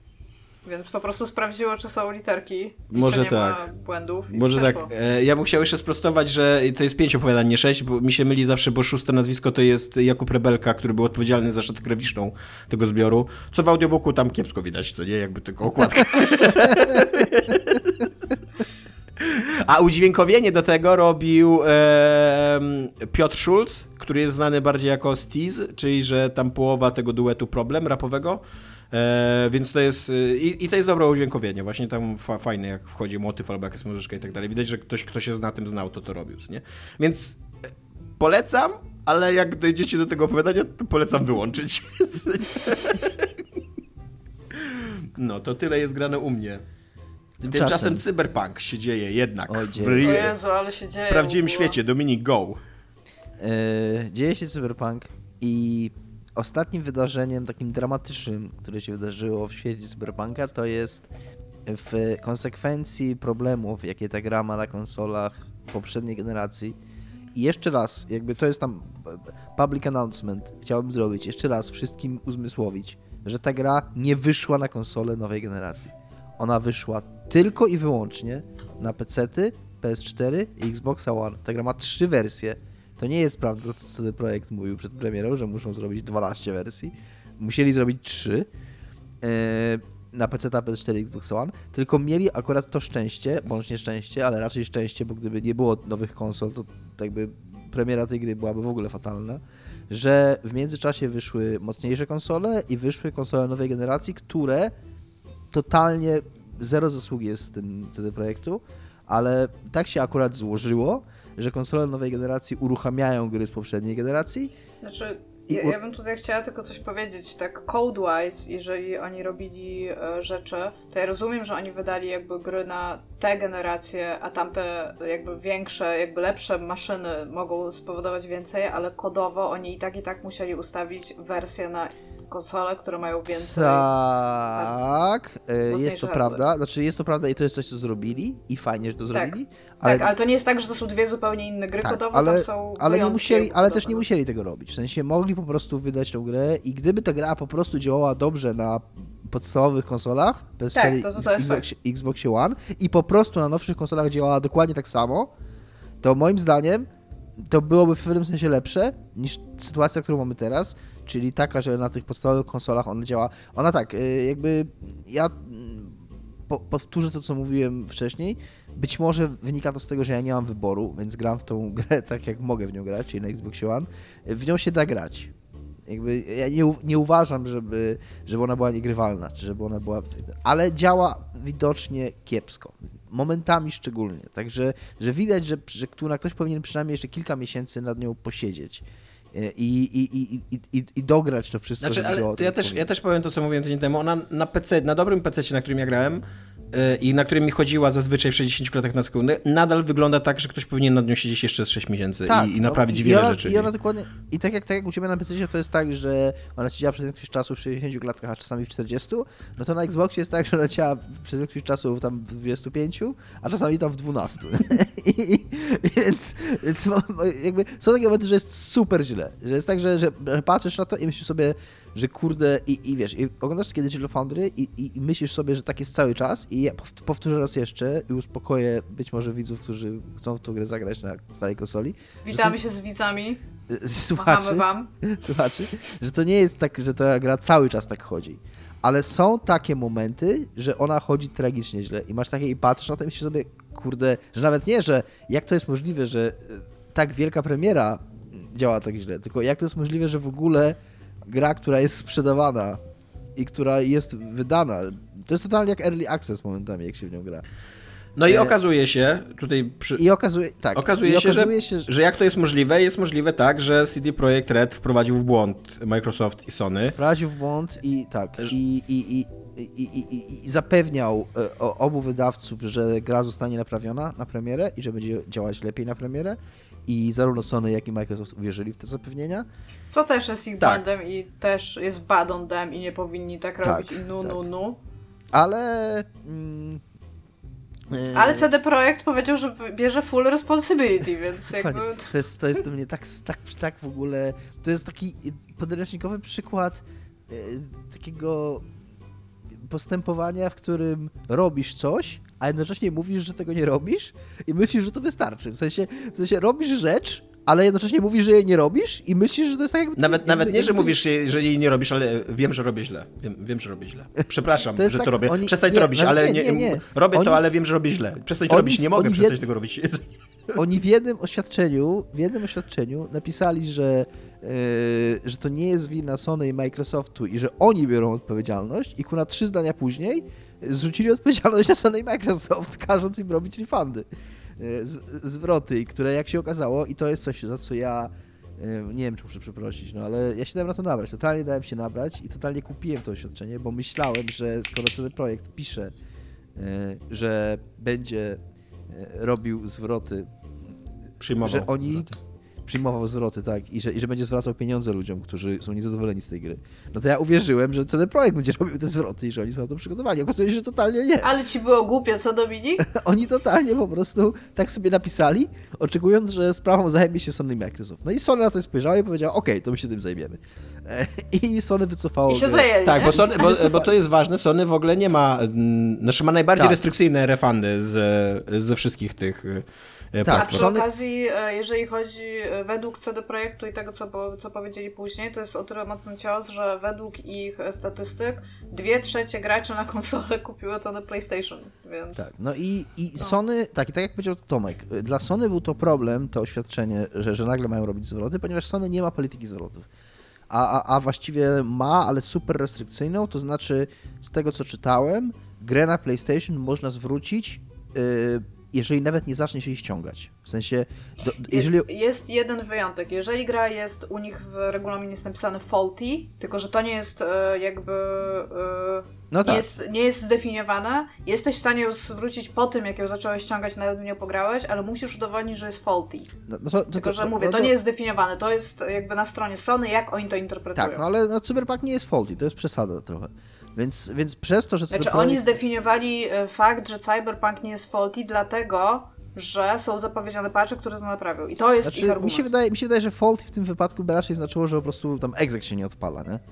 I, i po Pe- prostu... No, pe- pewnie jakby tak, no ale sam fakt tego, że mają taki regulamin, nie mają tego w, samym regulaminie zdefiniowanego, daje im na tyle dużo miejsca, żeby w razie czego elastycznie powiedzieć, że nie dadzą No, No i, i tak. Sony postanowił y, Tak, ale mi się wydaje, że właśnie z tego powodu, i że to jest główny powód, że ludzie patrzą na to, no bo jeszcze raz, gra została usunięta ze sklepu no właśnie. i, i, ludzie, i ludzie patrzą na to, że ona została usunięta ze sklepu, bo, bo dobre Sony chce nagle bronić graczy przed niedziałającą grą, no to w mojej opinii yy, to w ogóle tak nie jest. yy, Bo, bo są mniej działające gry i, i jakby ta gra działa i to jest trochę przesada, ale, ale przez to, że Sony nie ma polityki zwrotów i nie mogło robić tych zwrotów zachowując swój brak polityki, to Sony mogło zrobić dwie rzeczy. Albo zaktualizować swoją politykę i jakby n- jakby przygotować się na to, że również inne gry ludzie będą mogli zwracać, albo zrobić właśnie coś takiego. I, i oni No, zrobili... albo mieli trzy wyjścia, bo mogli to jeszcze osrać. Mogli też, no tak, no okej, no możemy, możemy być zadowoleni, jakby fajnie, że tego nie osrali, natomiast wyjście, które, wyjście, które zaproponowali, yy, no, jest wyjściem, no i, po prostu yy, zrobili to, żeby po prostu móc robić zwroty tej gry, ponieważ CD Projekt trochę ich zmusił, trochę ich postawił pod ścianą i trochę im nakazał robić te zwroty i jest to śmieszne oświadczenie CD Projektu, które się, w ogóle to, to nastąpiło, to ogłoszenie Yy, Sony to ogłosiło jakoś tam w środku nocy, chyba o drugiej, trzeciej, po prostu według czasu amerykańskiego. Jak tam CD Projekt wstał o 8 rano, to napisał swoje oświadczenie, że, że wspólnie Jak, z Sony... Jak CD Projekt stał. Nie, no bo to tak było, dokładnie, bo to tak było, że do, ogłoszenie Sony poszło jakoś w środku nocy, a, a, a rano CD Projekt się obudził i napisał, że oni wspólnie, że oni wspólnie z Sony zdecydowali, co kurde, jestem przekonany, że ta rozmowa w ogóle nie, nie wyglądała tak, że, że oni tam coś wspólnie zdecydowali. Yy, tylko, tylko po prostu Sony no, yy, zrobiło tak, jak zrobiło, ponieważ yy, uznali, że to jest jakby jedyny sposób, żeby yy, móc robić te, te zwroty, A jednocześnie w, ty, w tej... a, a zachowa- i, i zachować twarz. W tym pierwszym y, y, oświadczeniu, znaczy w pierwszym, to był tam już któreś w kolei, ale w pierwszym, którym y, nawią- nawołującym do y, możliwości zwrotów tej gry, jest, y, był zaszyty taki kruczek, że przyjmujemy zwroty na tą grę do 21 grudnia. Czyli, że ludzie, którzy ją kupią i do 21 grudnia stwierdzą, że ona źle działa, albo nie, działa tak, jakby oni nie chcieli, żeby działała, mogą ją zwrócić. I teraz y, taka zagadka logiczna. Jak myślicie, czy jest jakaś taka uroczystość po 21 grudnia, kiedy duża część graczy może dostać tą grę od e, na przykład rodziców, którzy nie za bardzo sobie zdają sprawę z newsów giereczkowych i, i e, czy, czy 24 grudnia na przykład, albo 25 Coś się grudnia dzieje. coś się dzieje. Jakby wszystkie te świąteczne prezenty, do, które tam nie oszukujmy się. Święta! Tak. Nie oszukujmy się, jak, jakbym ja dostał na przykład od, od moich rodziców Cyberpunka, to bym dostał od moich rodziców Cyberpunka dlatego, że Cyberpunk jest wszędzie, a nie dlatego, że oni weszli na Eurogamera i przeczytali, że Cyberpunk to jest dobra gra i że dobrze działa na, na, na konsoli i, i dlatego Tomek masz tu Cyberpunka, co nie? Tylko nie mieliby absolutnie pojęcia o, o stanie technicznym tej gry. E, I, i, I tej sytuacji już... e, CD Projekt Red e, jakby nie, nie, nie ochrania, znaczy w ogóle, w ogóle się okazuje, że w ogóle tego nie ochrania, Ale tylko jest- Microsoft i... tak, tak, Ale, tak. ale, też jednocześnie, ale, też, ale też jednocześnie to jest coś, nad czym oni nie mają kontroli. Tak. Tak, oni tylko ale napisali, oni tylko napisali, że, kurwa, że- że maile można im wysłać do 21. Tak, ale nie właśnie znaczy, że oni... odpowiedzi, na, odpowiedzi na tego maila są takie według bardzo dużej rzeszy ludzi, którzy na megatradzie redditowym o tym piszą, że pomimo tego, że powiedzieli, że przyjmują te e, jakby do 21 grudnia reklamacje, to odpowiedzi e, odnośnie stanu ich reklamacji na tego maila, ich automatyczna odpowiedź udzielą do końca roku. I teraz No, to to rozumiem, że odpowiedzi udzielą do końca roku, no bo muszę, podejrzewam, że tam, wiesz, no kilkaset tysięcy nawet jakby dostaje takich zgłoszeń, no to to jest mnóstwo rzeczy, mnóstwo zgłoszeń, co nie? E, ale no, no, jakby bardzo wyraźnie widać e, nie dość, że e, jakby taką politykę wynikającą ze złej woli, zaporządkowaną wynik, e, złą wolą, bo, bo to, że gra była dostępna dla recenzentów tylko w wersji na PC, to, że nie można było pokazywać własnego footage'u i tak dalej, to było świadome wprowadzenie ludzi w błąd, to później, to to nie jest tak, że później CD Projekt Red stanął w prawdzie i powiedział właśnie tak, że zawaliliśmy i, i będziemy robić dobro, tylko to, to jest tak, że stanął w fałszu i powiedział zawaliliśmy, będziemy zawalać dalej, e, tutaj będziemy teraz e, mylące oświadczenia wypuszczać, wepchniemy pod pociąg e, e, Sony, e, co skończy się chyba gorzej dla CD Projektu moim zdaniem niż dla Sony, we- we- wepchniemy pod pociąg Sony, który ma politykę zwrotów, a jednocześnie otworzymy dla was maila, ale ten mail będzie otwarty za krótko dla dużej rzeszy jakby graczy, którzy dostaną tą grę, nie? Tak, ale jednocześnie, jednocześnie Sony i Microsoft y, nie, nie muszą respektować tych postanowień, że tylko do 21, więc Sony robi po prostu zwroty wszystkim, Microsoft robi zwroty, bo z Microsoftem jest tak, że oni po prostu mieli politykę zwrotów wcześniej, więc nie muszą usuwać gry, natomiast też y, w tej chwili y, po wejściu na grę, na stronę gry w sklepie Microsoftu, dostajesz informację na twarz, że ta gra nie działa dobrze na Xbox One. To znaczy takie ostrzeżenie dostajesz, że e, być może, że, że zanim kupisz tą grę, miej świadomość tego, że na Xbox One ona ma performance issues i, i że nie każdemu działa dobrze. I to też jest w ogóle coś, co, mm, co, co mnie zaskakuje i co być może trochę tłumaczy to, że, że mi się gra dobrze, że, że też piszą ludzie, że, że jakby że jest różnie. Że, że mimo, że to, że to jest ta sama konsola, to doświadczenia ludzi są takie, że niektórym działa lepiej, niektórym działa gorzej. I że właśnie Microsoft ostrzega, że, że to może nie do końca dobrze działać.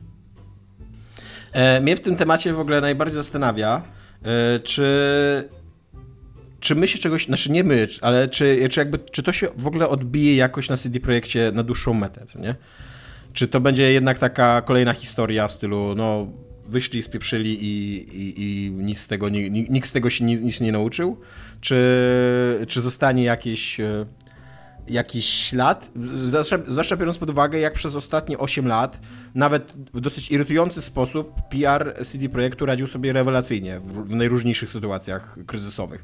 I e, też nie do końca wiem, co się wydarzyło w tym dziale PR-u, że nagle zaczął sobie radzić tak źle. Być może to jest taki kryzys, że nie dało się tego Cyberpunk, ogarnąć. Cyberpunk 2077 się wydarzył.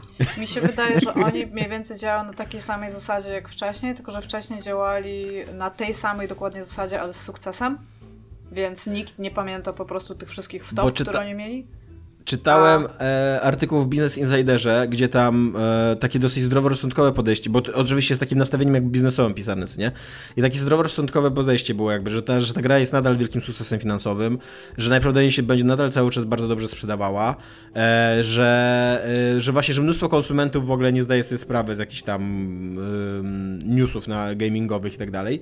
Tylko, że co jest problemem, i co może być problemem poważnym dla CD Projektu, to zmiana narracji, że jakby, że do te, ni- nikt już nie mówi o Cyberpunku jako, tak jak się mówiło tam dwa tygodnie temu, o Mesjaszu gier wideo i o tym, jak on mieni gry, gry wideo i tak dalej, tylko wszyscy mówią o problemach. I tak jak Dominikowi pisałem, że e, na Guardianie, czyli tam wysokonokładowej takiej gazecie, no, z zasięgiem w ogóle na stan, na, na, na, na, cały świat, globalnym tak naprawdę. tak, globalnym, totalnie. E, Centralnie na stronie głównym, tam siódmy link chyba, wisiał przez cały dzień, że, cyberpa- że Cyberpunk został wycofany ze sklepu Sony, nie? I jakby, i, i, i w tym momencie właśnie to się może zacząć przebijać już do takich, kurde, naszych mam, e, albo jakichś właśnie takich niedzielnych graczy, którzy nie czytają, że, że, no, że być może nie warto kupować tego Cyberpunka. I to może najbardziej zaszkodzić tej grze, nie?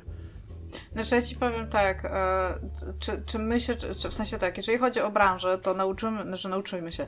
Konsekwencja będzie trochę taka, że e, jak CD Projekt stanowił słusznie czy niesłusznie, to by tutaj można było już dyskutować, a taki bardzo dobry e, jakby był dobrą kartą dla polskich deweloperów mniejszych firm albo tam nieza, niezależnych, to teraz e, jakby ta Polska straci trochę na wartości, jeżeli chodzi o, o po prostu zagraniczne inwestycje i ludzi, którzy byliby w stanie zapłacić w jakiś sposób albo zasponsorować takie gry jakby przez fakt, że osoba, która to piczuje jest Polakiem i to jest polskie studio, to jest raz. Dwa, procesy certyfikacji się zmienią, bo już e, Sony i Microsoft nie może sobie pozwolić na coś takiego, żeby przymknąć oko na, nawet na dewelopera, który ma no, taką ale... przeszłość jak, jak... Iga, naprawdę wierzysz, że nie może sobie pozwolić? No jakby dopiero co wyszło Assassin's Creed Valhalla i mm, wiesz, jakby przez to, że Assassin's Creed Valhalla nie było pozycjonowane jako właśnie ten mesjasz, który odmieni oblicze ziemi, tej ziemi, to, to wyszła, to, to jest gra mniej więcej w tym samym stanie technicznym, z tego co mówi Dominik. Znaczy, e, I ona wyszła i nie było żadnego jest, jest, troszkę, jest bugi, ale w lepszym stanie. Pomijając problemy z wydajnością, to, to jeżeli chodzi o takie bugi, glitche, to, to jest ten, ten sam poziom. Ja bym powiedział, znaczy ja teraz na Xboxie One X mam takie dosłownie back to back Assassin's Creed CD Projekt. Mam wrażenie, że Assassin's Creed troszeczkę lepiej działa. To jest fakt faktem bugi, ale nie mam czegoś takiego, że na przykład, znaczy w sensie misja główna jest przechadzalna w całości, nie? W sensie nie masz bugów, które cię powstrzymują przed jej ukończeniem. No tak, ale wciąż, ale wciąż yy, spokojnie kilka miesięcy dodatkowych by się przydało tej Tak, grze. tak, to oczywiście. No ale, i, ale chodzi mi o to, że jak wyszła Valhalla, to nie było dyskusji na temat tego, czy certyfikacja się, się wiesz, weźmie w garść, nie? Tak samo czy... Fallout, no mamy, mamy inne gry, Fallout 76, tak. Y, Anthem, który ja nie grałem na konsoli, ale też który podobno straszne problemy sprawiał na konsoli po premierze, jakby. Ten, Cyberpunk nie jest pierwszą grą, która która ma duże problemy i która powinna wywołać takie dyskusje. Kontrol. Kontrol, właśnie. Kontrol na maksa w swoim pierwotnym stanie nie powinien się ukazać i nie powinien przejść certyfikacji. No, chciałabym liczyć na to, że procesy certyfikacyjne zostaną w jakikolwiek sposób e, troszeczkę jednak, jakby to Wiecie, powiedzieć... co mnie... Przepraszam, no. Czekaj, szukam słowa. E, żeby były bardziej surowe, tak? To jest D2, a 3 gracze się na niczym kurde nie uczą i jeżeli chodzi o nas jako branżę graczową, to będzie zaraz ogłoszony Wiedźmin Kart albo Wiedźmin Volleyball i po prostu, jak to powiedział Tomek i bardzo mi się to podoba, internet się obsra na poziomkowo. Mnie, Więc, mnie jeszcze, no... tak, mnie jeszcze uderza w tym wszystkim to, że yy, embargo było tam, nie wiem, 3 dni przed premierą, 7 grudnia i, i jakby mnie nie dziwi to... Tajne embargo. Słucham? Tajne one przecież jeszcze e. Tak, tak. Nie dziwi mnie to, że serwisy, które jakby szukają klików i dla których to był super gorący temat, po, przystały na warunki CD Projektu, na bardzo restrykcyjne warunki, które nie dość, że e, uniemożliwiły im zagranie w tą grę na tam dwóch, trzech, dwóch trzecich platform, na które ona wyszła, to jeszcze e, uniemożliwiły im nagranie e, fragmentów rozgrywki z tej jednej platformy, na której mogli grać. E, jakby nie dziwi mnie, że że serwisy na to przestały, natomiast co mnie dziwi i strasznie rozczarowuje, że praktycznie żaden serwis y, nie postawił się i nie powiedział, że słuchajcie, my jeszcze przy okazji CD Projekt tą grę wysyłał tam 3 dni przed premierą, 3 dni przed datą embargo. Nie wiem, czy ktokolwiek skończył tą grę z ludzi, którzy w nią grają. Nawet nie chodzi mi o to, ja jakby ja nie uważam, że trzeba skończyć grę, żeby ją recenzować, ale, ale nie wierzę, że ktokolwiek, znaczy ktokolwiek nie, wydaje mi się, że duża część recenzji powstała po bardzo powierzchownym yy, obcowaniu z tą grą. Ponieważ no, siłą rzeczy to jest taka gra, że nie wierzę w to, że w 2-3 dni. Tak, to zresztą widać w tych recenzjach, że y, niewiele recenzji na przykład podejmuje problem głębokości świata przedstawionego. Tak, nie? dokładnie. Ponieważ... Jakby, że, że jak pograsz y, troszeczkę uczciwiej w tą grę, to widać, że to wszystkie systemy są bardzo płytkie, że świat tak. na ciebie nie reaguje, że jest bardzo mało interakcji I, i jakby, ja, ja, rozumiem, że, tak, ja rozumiem, że serwisy to zrobiły, natomiast jestem strasznie rozczarowany, że Destructoid nie opublikował recenzji, ale Destructoid nie opublikował recenzji, ponieważ jak sami napisali, nie dostali kopii, ponieważ to był tam problem, szczególnie dla amerykańskich serwisów, że po prostu nie dostali, więc te serwisy, które nie dostały recenzji, nie opublikowały na embargo i akurat zaskakująco te serwisy y, dużo niżej oceniły tę grę, bo Destructoid dał 7,5, czyli, czyli jakby jakoś nie, nie, nie, nie, nie czuli nad sobą tej presji, żeby zrecenzować ją w dwa dni i, i mieć tą recenzję na, na tego siódmego i jeszcze przystając na wszystkie warunki CD Projektu, to to nagle się okazało, że może to nie jest taka super gra, takie 10 na 10. Przecież, przecież, Powiedziałbyś, że to nie jest arcydzieło? chociaż, raz jeszcze, chociaż raz jeszcze my się wszyscy zgadzamy, że to jest spoko gra i też jakby... mm, Tak, no 8 To na jest- 10. to jest Moim zdaniem 8 na 7,5 na 10. 10 to jest, to jest nawet za 7,5, mało. 8 to jest uczciwa ocena. Tak, 8 ja też bym 8 na 10 dał tej grze. Mhm. Jak- p- p- Za, jakby z gwiazdką, że jeżeli by wszystko Kiedy działało. działa. Jeżeli wszystko działało, tak. No. Na konsoli raczej bym ją słabiej ocenił. Eee, i, i, że, I że właśnie, kurde, nikt z tych wielkich serwisów, że, że ile tu było do wygrania, moim zdaniem. Być może więcej nawet niż, niż te kliki na dzień premiery. Jakby jakiś serwis powiedział, że słuchajcie, takie są warunki i my na jej nie przestajemy. I opublikujemy recenzję za tydzień. A jednocześnie Tylko, że też... To e, nie było trochę tak, że nikt nie mógł powiedzieć o tym, jakie są warunki? No nie No, wiem, wiesz co, jak nie podpisujesz myślę, NDA, że- to, chyba, to chyba można opublikować. Ale napisać... embargo w ogóle Ale- też jest bardzo takie jakby zgodą na coś, która nie jest na, która nie jest na piśmie, nie? No dobrze, To nie ale, ale, wciąż, ale wciąż, no to wciąż mogli napisać, że słuchajcie, po prostu Tak. w- na dzień premiery napisać, że nie jesteśmy gotowi na publikację recenzji, wrócimy do was za tydzień. I za tydzień po prostu napisać o wszystkim uczciwie. A jednocześnie, jednocześnie CD Projekt to też nie jest taka firma jak Ubisoft, więc e, ten, ta zemsta CD Projektu przyszłaby za 8 lat, co nie? Jakby, więc też ta myślę, że, CD że taki Projektu już teraz Kotaku, trochę przyszła, Tomek. myślę, że taki Kotaku albo Polygon albo Eurogamer jakby no mogliby sobie poradzić, przeżyć jakby to. Dokładnie. Co nie? Nie jest tak, że... Za, to, że nie za- dostaną kodzika e, na Wiedźmina 4 za 8 lat, co nie? Na czas. No, Także to, to, jest, to jest strasznie rozczarowujące, że, że, że, no, że, że, że, że jakby nie wyszedł, nikt, że nikt z tego nie wyszedł obronną ręką, że, że, że nie ma takiego, nie ma nawet jednego serwisu, który możemy pokazać, o, te, Ale ja, oni- ja mam jeszcze taką jedną refleksję, że nie wiem, czy ja to mówiłem tydzień temu, mam trochę déjà vu teraz, serwis że może to już mówiłem. E, mam takie déjà vu, że e, wszyscy chcemy, żeby dziennikarstwo growe było lepsze. Jakby wszyscy się zgadzamy z tym, że, że ma swoje problemy dziennikarstwo growe i że fajnie by było, żeby było lepsze. To może byśmy taki, taki punkt wyjścia przyjęli, że przestańmy je sabotować. Jakby z każdej strony. Jako, I zarówno jako czytelnik, jako dziennikarz, jako wydawca, jako marketingowiec tak dalej, bo może po prostu przestańmy non-stop utrudniać pracę, życie, właśnie narzucać jakieś idiotyczne warunki, przymuszać trochę do takich sytuacji, gdzie ludzie zaczynają rozważać, czy, czy podpisać to NDA, czy nie, na ile im się opłaca być szczerym, a na ile im się nie opłaca i tak dalej. Przestańmy też y, wysyłać groźby śmierci do ludzi, którzy, którzy napiszą recenzję 7 na 10, y, nie? I, I naprawdę, autentycznie e, pamiętam, jaki był hejt na tą recenzję GameSpotu, że tam kobieta napisała, że że nie kraftowała broni w tej, w tej grze. E, Spędźcie w, tej, w tej grze, spędźcie w Cyberpunku 2077, spędźcie dwie godziny i zobaczcie, jak działa kraftowanie broni w tej grze. I e, od razu wam, od razu zrozumiecie, o co chodzi w tym punkcie. Jakby. To, jest- Mało to jest, tego, nie dość, że wy będziecie wiedzieć, że to kraftowanie nie działa, to nawet twórcy tej gry wiedzą, że to kraftowanie nie działa. Na przykład, podam przykład. W tej grze można kraftować amunicję, co jest spoko, że można kraftować No amunicję. to tu nie wiedziałam, a gram prawie 50 Bo godzin. oni też nawet nie wiedzieli o tym, ponieważ możesz kraftować powyżej limitu amunicji. Bo masz limit amunicji, na przykład do strzelby szczególnie masz 100, y, 100 tam na- na- nabojów, które możesz mieć na raz. I, mo, i i kiedy do, dojdziesz do tego limitu, to ciągle możesz kraftować tą amunicję. Gra cię nie informuje o tym, że doszedł do limitu. K- y, Schodzą ci y, zasoby na ten crafting, podchodzi ci level na ten crafting, a po prostu nie dostajesz amunicji, bo masz A jednocześnie, e, jakby ta sytuacja jeszcze była za mało zjebana, to jednocześnie jest, są skoruptowane e, savey, że jak masz za dużo kraft, skraftowanych przedmiotów i za dużo, za dużo rzeczy w ekwipunku i save przekroczy 8 mega e, wielkości, to się, to się psuje i już nie masz tego save'a. Co ty gadasz, ty, to ja muszę wszystko Tak. sprzedać, ja mam taki syf w ekwipunku. Więc oni, ja mam totalnie wrażenie w ogóle, yy, i, i o tym też ostatnio komuś pisałem, że Jezu. Spoko jest ta gra, spoko jest w tej grze, ja lubię w tej grze to, że to nie sprawia wrażenia takiej gry zaprojektowanej przez, przez y, komitet, committee, nie wiem jak po polsku powiedzieć. No ale w sensie, że, że to nie jest kolejna gra AAA taka super y, y, do, takiej, do takiej linijki przeciętności doprowadzona. I to jest ok.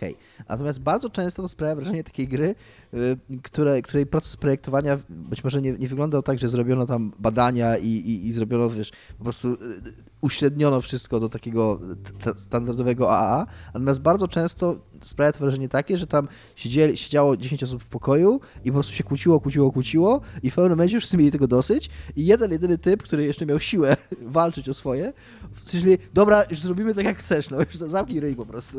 I cały ten crafting dla mnie jest taki, że, że po prostu ktoś tak długo męczył o ten crafting i, i tam 10 osób mówiło, że nie, to nie ma sensu, to nie ma sensu, i po prostu już mieli dosyć kłócenia się z nim i po prostu już im się nie chciało tak. tłumaczyć, dlaczego to jest bez sensu. I Dobra, po prostu rozrzućcie po tym Night City jakieś surowce tak. Y, I, tak, i tak ludzie zbierają wszystko, więc będą mieli jakieś absurdalne ilości Dokładnie. tych surowców, w ogóle nikogo nie obchodzi i niech tam po prostu nacisną jeden przycisk i już, już mają I tak, tą amunicję. I tak działa ten grafik. I tak działa ten grafik, że po prostu ktoś powiedział, dobra, robimy, no już chuj, przepraszam, dobra, niech, niech już będzie, dobra, niech ci będzie, nie? I cały, cały ten system jest taki na zasadzie, niech ci będzie, no. Tak, to prawda. Smutne, ale prawdziwe. Jak to jest, że powiedziałeś coś tak prawdziwego, a tak odważnego, Dominik? nie wiem, Miga. Bo nie stoi za tobą komitet tylko. E, no dobra, no. chcemy coś jeszcze ponarzekać znaczy, na no, było Projekt? jeszcze kwestia tego, że za, oczywiście jako, że CD Projekt jest firmą na giełdzie, to mają też spotkania różne z inwestorami oraz osobami jakby zainteresowanymi tego, tym, co się dzieje jakby z tym produktem, na który oni wyłożyli swoje pieniądze. No, no i było też takie spotkanie jakby board, zarządu, zarządu. tak? Tak, spotkanie zarządu, e, w którym CD Projekt też bardzo e, tutaj w cudzysłowie ładnie odpowiadał na pytania, takie bardzo konkretne pytania w ich stronę, czyli na przykład dlaczego w, sty w styczniu powiedzieliście, że gra jest już skończona i właściwie tam wszystko z niej ok, teraz będziemy pojszować, jeżeli tak nie było. Na co odpowiadają, weźmiemy za to pełną odpowiedzialność. Tak. no, no i sami deweloperzy już zaczęli jakby we are rebels, więc zaczęli e, być niegrzeczni wobec tego, co dzieje się ogólnie z komunikacją odnośnie tej gry, bo jakby nie patrzeć, jeżeli robiłeś e, asety w e, CD Projekcie albo byłeś pisarzem, to być może fajnie jest się tym pochwalić, ale jeżeli projektowałeś tam AI i potem masz nagle to mieć w CV, no to nagle jesteś programistą i tylko tyle, nie? W sensie trudno... ktoś, ktoś, ktoś ładnie zauważył, że CD Projekt wziął dofinansowanie od polskiego rządu na projektowanie AI. Ciekawe, co z tym. No to może to jest najlepszy jakby to, co mogli zrobić, no.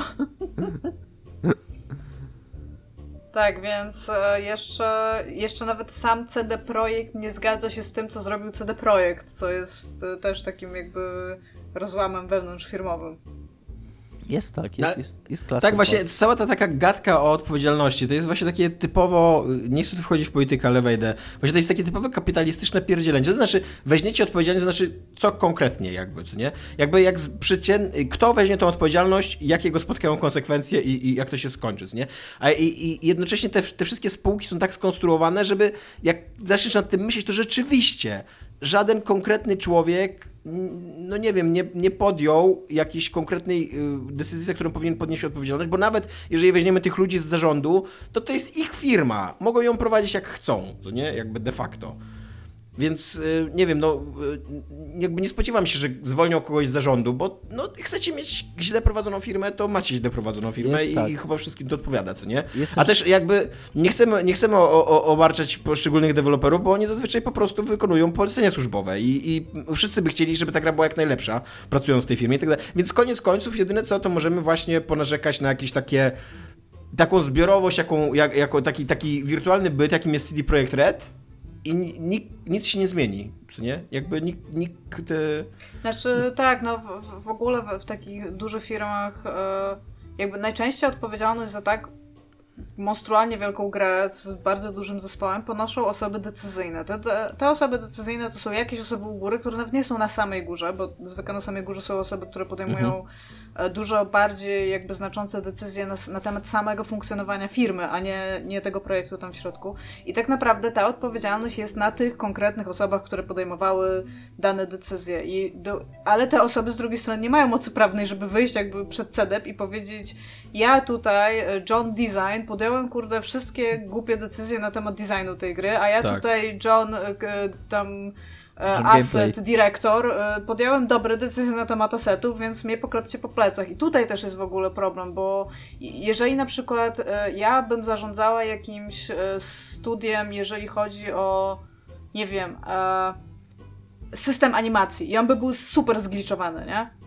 Ja bym na przykład potem wyszła przed szereg i powiedziała, to jest moja wina, ja biorę na siebie odpowiedzialność i potem, kurde, ja nie mogę znaleźć zatrudnienia nigdzie, Tak. jeżeli chodzi o branżę decyzyjną na temat animacji i systemowości animacji, to to są konsekwencje, które ja na siebie biorę, tak? Ale Jest kiedy taki- firma jako firma mówi, my bierzemy za to odpowiedzialność, to, to nikt nie bierze za to odpowiedzialności. Jest Tutaj taki bardzo dobry film, taki bardzo dobry film Adwokat y, z Johnem Travoltą, który jest takim dosyć realistycznym, przynajmniej tak mi się wydaje, jakby, jak się nie znam naprawdę, ale dosyć realistycznym dramatem sądowym. Właśnie takim O, pozbawionym teraz takich będą holi- komentarze na temat dramatów sądowych. No ale jakby Wszyscy jest są teraz prawnikami. jest pozbawiony takiego hollywoodzkiego lukru jakby, co nie? E, I tych właśnie takich dramatycznych zwrotów akcji i tak dalej. I tam w pewnym momencie e, chodzi o to, że, że jest jakaś właśnie wielka korporacja, która jest oskarżona o zatruwanie środowiska, ludzie umierają na raka i ten adwokat idzie do, do tych ludzi i mówi, żeby pozwać tą korporację, a ci ludzie mówią, że, e, no, że im, nie, nie, im nie zależy o pieniądze, na pieniądzach. Im zależy na tym, żeby ktoś poniósł konsekwencje tego, że ich bliscy umierali, co nie? A John Travolta tłumaczy, że ci ludzie rozumieją tylko język pieniędzy. Jakby, że to jest jedyne, jedyne pole, na którym oni mogą ponieść jakąś szkodę i jedyne pole, na którym wy możecie coś wygrać. I jakby tutaj też nie chcę porównywać CD Projektu do, do, do firmy, która wywołuje raka u kogoś, ale jakby chodzi mi o sam ten cytat, właśnie to, co mówi, to, co mówi Travolta w tym filmie. I, i tak jest z CD Projektem, że, że te, te byty, takie wirtualne byty, jakimi są korporacje, spółki giełdowe i tak dalej, one rozumieją tylko język pieniędzy. A w języku pieniędzy najprawdopodobniej my im powiemy świetna robota, róbcie tak dalej. 8 milionów preorderów i pewnie oni się teraz spodziewają 20 milionów tak do końca roku. Trochę nie wierzę w to, że to będzie, e, że, że, że tyle będzie, ale, ale bardzo, bardzo, bardzo, bardzo bardzo, bardzo, bardzo, bardzo, bardzo, bardzo wątpię, że ta gra okaże się finansową wtopą. Jakby, co nie? Ja bym, y, ja- znaczy, bo to jest takie, ja nikomu nie życzę, żeby to nie wiadomo, kurde, tam, żeby ludzie nagle potracili pracę, żeby pozamykali Tak. firmy i tam whatnot. To, to, to, to nie jest ścieżka ku temu.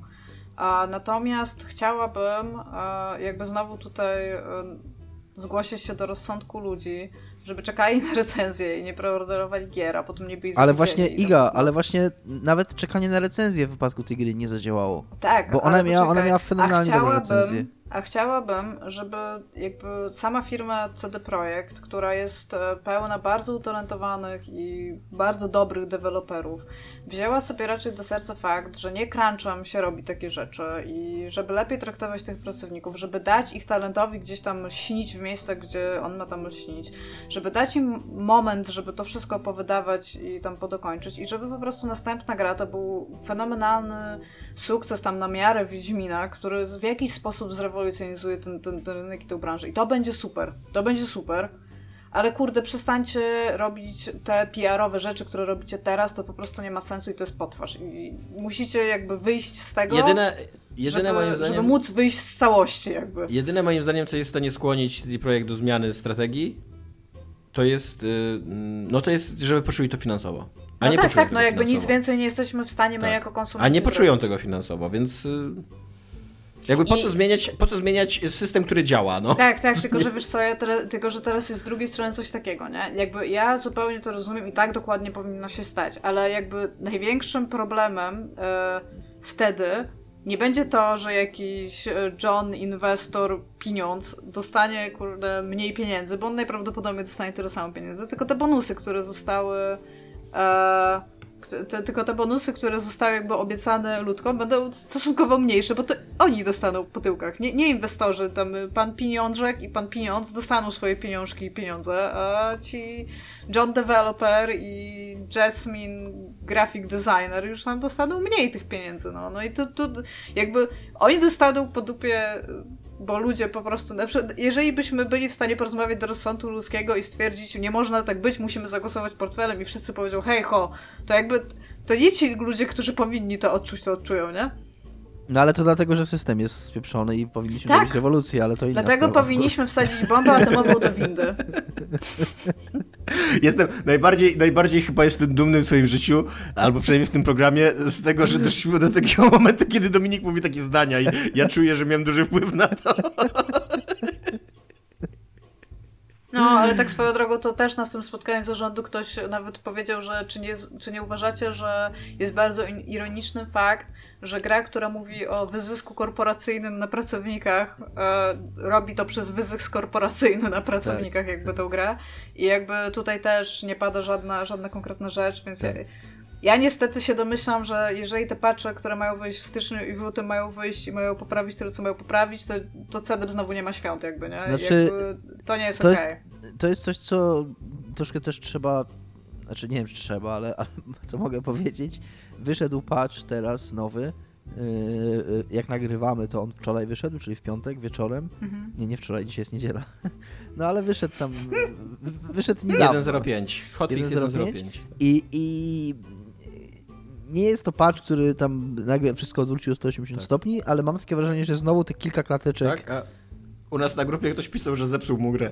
A, patrz. No na jest, jest różnie ogólnie, no. Okej, okay, no ale troszkę, ale też... Ja nie zauważyłem różnicy pomiędzy czwórką a piątką. Że Czwórka dużo ten... dała, piątki nie zauważyłem. Że jeżeli chodzi o tą płynność Ładnie działania na konsoli, to jest, jest, troszkę, jest, jest troszkę lepiej na konsolach. Że widać, że coś, się, że coś się dzieje, że jakby trajektoria jest właściwa, no ale to jeszcze trochę zajmie. Tak, ale też sprawdziłam, czy są e, jakby Widać, że na te bagi, które miałam, jeszcze nie ma. Ja już się w lustrze dobrze odbijam, więc to mnie cieszy. Ja nie, ja cały czas, ja cały czas się byłem dogrywa w lustrze czapka. bez... Y, ja właśnie nie, ja cały czas byłem w lustrze łysy, już z 1.05, e, co doprowadziło do kilku kascenek, w którym moja Wii była łysa. Okej, okay, to nie, nie, ja, ja, ja, już mam, ja już mam swoją czapkę. E, no dobra, e, przyspieszymy trochę tempo, więc najpierw ekranizacja Metal Gear Solid 5, którą będzie realizował Jordan E, nie, po prostu Metal Gear Solid, nie, nie 5. Wziąłem to piątkę tylko z tego, że. No, bo te media wszystkie wrzucały tak, screeny tak, z piątki, wiem. bo są najlepiej wyglądające, nie. E, będzie realizował Jordan Vogt y, Roberts, który nakręcił wcześniej Kong Wyspa Czaszki, który był średnim filmem. I, I głównie z tego jest znany, jeszcze jest znany z jakiegoś takiego małego filmu Królowie Lata. E, I e, Solid Snake'a będzie grał e, Oscar Isaac który jest bardzo dobrym y, aktorem i bardzo się cieszymy, że on będzie grał, o ile ten film w ogóle powstanie, bo to, że tam przypisali jednego aktora do jednej roli, to jeszcze nic nie znaczy w Hollywood tak naprawdę. E, ale trochę mnie dziwi, dlaczego Kiefer Sutherland e, nie był brany pod uwagę. Może był brany pod uwagę, ale o tym nie wiemy, bo który literalnie grał już Snake'a i grał go bardzo dobrze i znaczy nie grał Snake'a, no tam okay, jest cała ta skomplikowana tematyka, czy to jest Snake, czy nie jest Snake, którą tutaj pominę. E, to jest fajny temat mam... zawsze, no, mówmy dalej. tyle sobie mam do powiedzenia o tym filmie. Nie wiem, czy macie coś więcej do powiedzenia. Nie, okej, okay, jakby ja akceptuję to, co powiedziałeś, jako, ja jako, oficjalne, jako oficjalne stanowisko podcastu. Ja bym bardzo chciała, żeby Kojima pisał dialogi, nawet nie scenariusz, dialogi. Ja, ja bym bardzo chciał, żeby to była e, wierna ekranizacja i żeby to wyszedł takie, to wyszło takie szpiegowskie, szpiegowsko-akcyjne kino akcji klasy C i żeby nagle wszyscy spojrzeli na to i stwierdzili ale przecież tak jest Metal Gear Solid. Jak, jak mogliśmy tego nie wiedzieć przez te 30 lat? A, no. E, ale The Game Awards to jest ważniejszy temat. Go. Ku żadnemu zaskoczeniu Game Awards wygrało The Last of Us Part 2. Czy ktoś jest z Was zdziwiony? Nie, nikt. Dziękuję. E, oprócz tego, w, ja tutaj mam to rozpisane nawet, więc przepraszam, jeżeli też słychać scrolla. A oprócz tego, teraz będę mówić w kategorii, w których nie wygrało The Last of Us 2, bo tak jest, tak jest dosłownie szybciej. E, najlepsza muzyka i udźwiękowienie Final Fantasy VII Remake. E, nie będę czytać o sportowych rzeczach. To też jest w ogóle. To też jest nobody w ogóle, cares. To też jest w ogóle. Jakby pomijając już nawet to, co już wyśmiewaliśmy, czyli tam nominowanie gry sprzed 20 lat do, do, do, do nagród, bo tam powiedzmy to jest nowa wersja, tak? Więc można powiedzieć, że design jest trochę nowy to ta muzyka, to jest muzyka, która została napisana. To, to jakby to, to, to, są te same utwory, aranżacje są najwyżej nowe. I Nobuo no, Uematsu co zrobisz? Nobuo Uematsu jest geniuszem i, i jakby jeżeli chodzi o taką muzykę do japońskich RPGów, no to jakby nie ma, nie ma drugiej takiej osoby, która w ogóle by była tak rozpoznawalna i której utwory tak by mocno nam towarzyszyły i tak mocno były w naszą w ogóle e, ogólną świadomość graczową wpisane. I, i super, to jest wspaniały kompozytor, ale to są te utwory, te same utwory, po prostu inaczej zaaranżowane, kurde. Go, pozostaje nagroda. Dobrze. E, naj, znaczy najlepsza ongoing game, czyli taka, która cały czas trwa, jest No Man's Sky. Oh, zdziwienie. A właśnie, ja tu chciałem powiedzieć, e, jest, jest takie częste porównanie teraz e, Cyberpunka 2077 do No Man's Sky. E, gdzie, gdzie No Man's Sky jest podawana jako taka, taka historia mm, odkupienia tego, tych swoich win i, i grzechów. Podobno to jest już bardzo dobra gra dzisiaj i, i, super się w nią gra i jest zupełnie inna niż w dniu premiery. Nie wiem, bo, bo nie gram nią, ale jest jakby taka teraz narracja i dostaje te nagrody i tak dalej. Wydaje mi się, że w przypadku CD Projekt Red taka historia jest bardzo mało prawdopodobna bo y, No Man's Sky jest jednak grą indie robioną za dużo mniejszy budżet i jej sukces finansowy pozwolił na wiele lat działania firmy. A bardzo wątpię, żeby y, CD Projekt Red mogło teraz nie robić nowego projektu, tylko skupić się na na przykład 2-3 lata, bo tyle No Man's Sky tak ma, 2-3 mhm. lata na naprawianiu cyber, cyberpunka, co nie? Jakby wszystkie swoje siły rzucić na, na, na Więcej ma nawet, ale no w każdym razie cały czas nad nim tyle pracują, a no oni no, nie mogły sobie na to pozwolić. Dobrze. E, najlepszy art direction dostał Ghost of Tsushima, co uważam za fajne. Action game e, Hades. E, Nobody Cares. Najbardziej oczekiwaną grą jest Elden Ring, ale to też jest bardzo dla mnie zupełnie logiczne. E, Games for Impact, moja chyba ulubiona kategoria, ale dostało to Tell Me Why, więc nawet przez moment pomyślałam, żeby wrócić do tych giereczek Don't Not, które już mnie zupełnie nie interesują. Najlepsza gra multiplayer Among Us, które nie wyszło w tym roku, ale rozumiem, jakby rozumiem, coś tutaj się stało. Cały czas czekamy na nową mapę 2000, początek 2021 ogóle, roku Iga, będzie możemy, nowa mapa. Możemy zagrać w Among Us. Jest w Game Bo jest w Game Passie. Tak, nie muszę wydawać 12 zł złotych. 17. Ja kupiłam już dwa razy tą grę, więc... E, najlepsza gra niezależna Hades, bardzo słusznie. E, najlepsza gra RPG Final Fantasy VII. E, najlepszy, najlepsza strategia bądź symulator Microsoft Flight Simulator, bo teraz to jest jedna kategoria i to jest ważne, żeby tak, to razem tak. połączyć. Tak. Gracze wybrali najlepszą grą Ghost of Tsushima, co uważam jestem bardzo okej okay z tym, bo im dalej. Z jednej jest... strony. Z jednej strony ok, ale z drugiej strony znowu wyszła ta toksyczność trochę y, naszego środowiska, bo w pewnym momencie bardzo wyraźnie wygrywało y, The Last of Us 2. Mhm. E, I wydaje mi się, że Ghost of Tsushima wygrało trochę na zasadzie pospolitego ruszenia, żeby ta lewacka propaganda The Last of Us 2 nie wygrała, co nie? Albo może, żeby ta średnia gra nie wygrała. Może pomyślmy o tym w ten sposób. A czy Ghost of Tsushima to nie jest też po prostu e, średnia gra z taśmy 7 na 10 a Nie, wiesz co, to jest naprawdę to jest bardzo, bardzo dobrze dopracowana giereszka, która ma kilka no naprawdę tak. fajnych, dobrych no tak. rozwiązań, ale wciąż jest open worldem. Jest to po prostu taka gra, dla mnie, dla mnie to jest w ogóle taka gra z taśmy, no. Nie grałem w nią, e, ale mam, jestem... Ale ma jestem, mechanikę haiku. Jestem profesjonalistą, więc nie muszę grać, żeby mieć opinię. Dobrze. Najlepsza gra mobilna Among Us i najlepsza, najlepszy bitewniak, albo tak jak w jednej książce Alien vs Predator znak zapytania napisał naparzanka, więc najlepsza naparzanka Mortal Kombat 11 Ultimate. Ja Igać w ogóle ci nie wierzę w twoje opinie na temat Open Worldów od Sony, ponieważ mówiłaś, że yy, Horizon Zero Dawn jest jakąś tam wyjątkową grą, a dla mnie to było tak nudna po Nie prostu... wyjątkową, powiedziałam, że jest najlepszą grą Ubisoftu, której na, na szczęście nie wykonał Ubisoft. Jest strasznie nudna i, i, i taka, taki właśnie Znaczy wiesz co, ja teraz mam jakby asasyna, którego obserwuję od miliona godzin i asasyny już są po prostu tak nudne, że dla mnie Horizon miał przynajmniej ciekawą fabułę. Nie znasz się. Ultimate, tam to jeszcze od Hitlerów mnie zwyzywaj. Dominik, Dominik nie, jako profesjonalny dziennikarz już nie znasz, się, nie znasz się Hitlerze. Jak I jeszcze jestem dziewczyną, mówiłem, więc ogólnie to mam nie mówić, rozumiem. Jak mówiłem, żebyśmy nie, nie sabotowali zawodu dziennikarza wszyscy, to miałem też na myśli dziennikarzy nas samych. Dobrze, i chciałam jeszcze tutaj powiedzieć, co jest może trochę ciekawsze niż same nagrody. E, przejrzałam wszystkie trailery, jako że mówię, pierwszy raz od kilku lat nie oglądałam tego na żywo. E, niestety, moim zdaniem, trailery są mniej więcej tak samo ciekawe jak te nagrody, czyli nie za bardzo. Natomiast e, pokazali kilka takich giereczek, które na które nawet trochę czekam. Między innymi to jest, i teraz nie wiem jak to się czyta, Chia. W sensie taka Legend of Zelda, ale y, główną bohaterką jest taka y, dziewczynka i to się dzieje w realiach, żeby nie skłamać. Y, już zaraz powiem, tylko muszę odpalić. Nowej Kaledonii.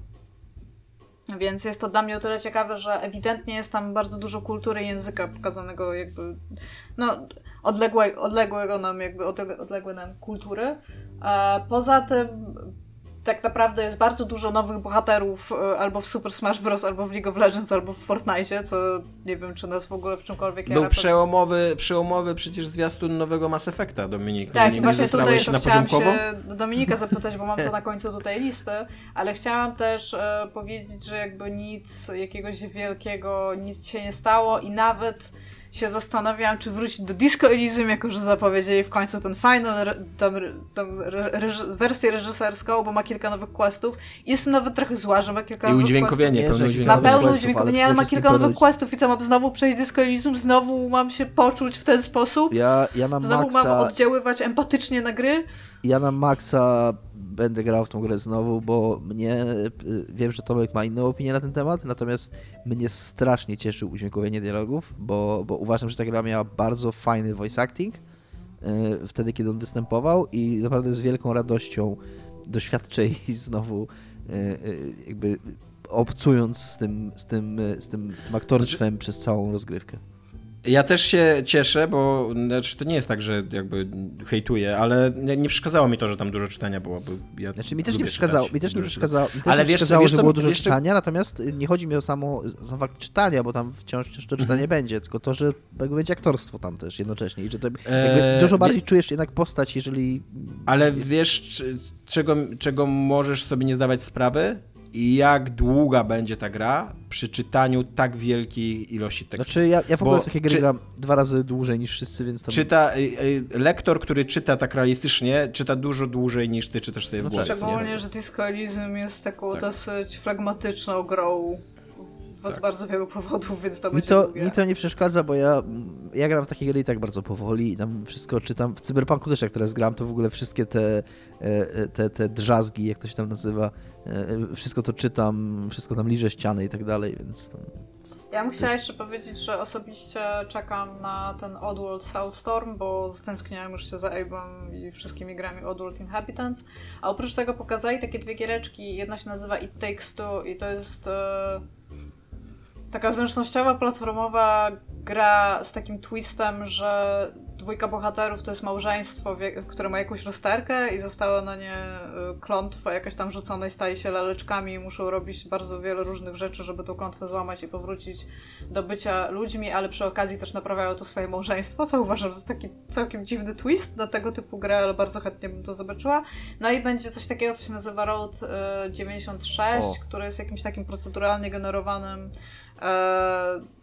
symulatorem ucieczki z kraju na autostopie, gdzie się podejmuje mnie ta, liczne wybory. Mnie ta gra super zainteresowała, e, również dlatego, że ma bardzo fajną piosenkę w tle trailera. Ma, fajne, ma tak fajne, to jest nawet trailer. E, tak, to jest bardzo fajny trailer z bardzo fajną muzyką, e, wykonawcy, czy tam zespołu, czy DJ-a, nie wiem jak to się nazywa, jak to określić, ale nazywa się Toxic Avenger e, i jest to utwór... To jest film też Toxic Avengers trylogia, okay. bardzo polecam. Okej, okay. być może tak się nazywa też wykonawca, czy jest to zespół, czy tam e, solista, to, to nie wiem.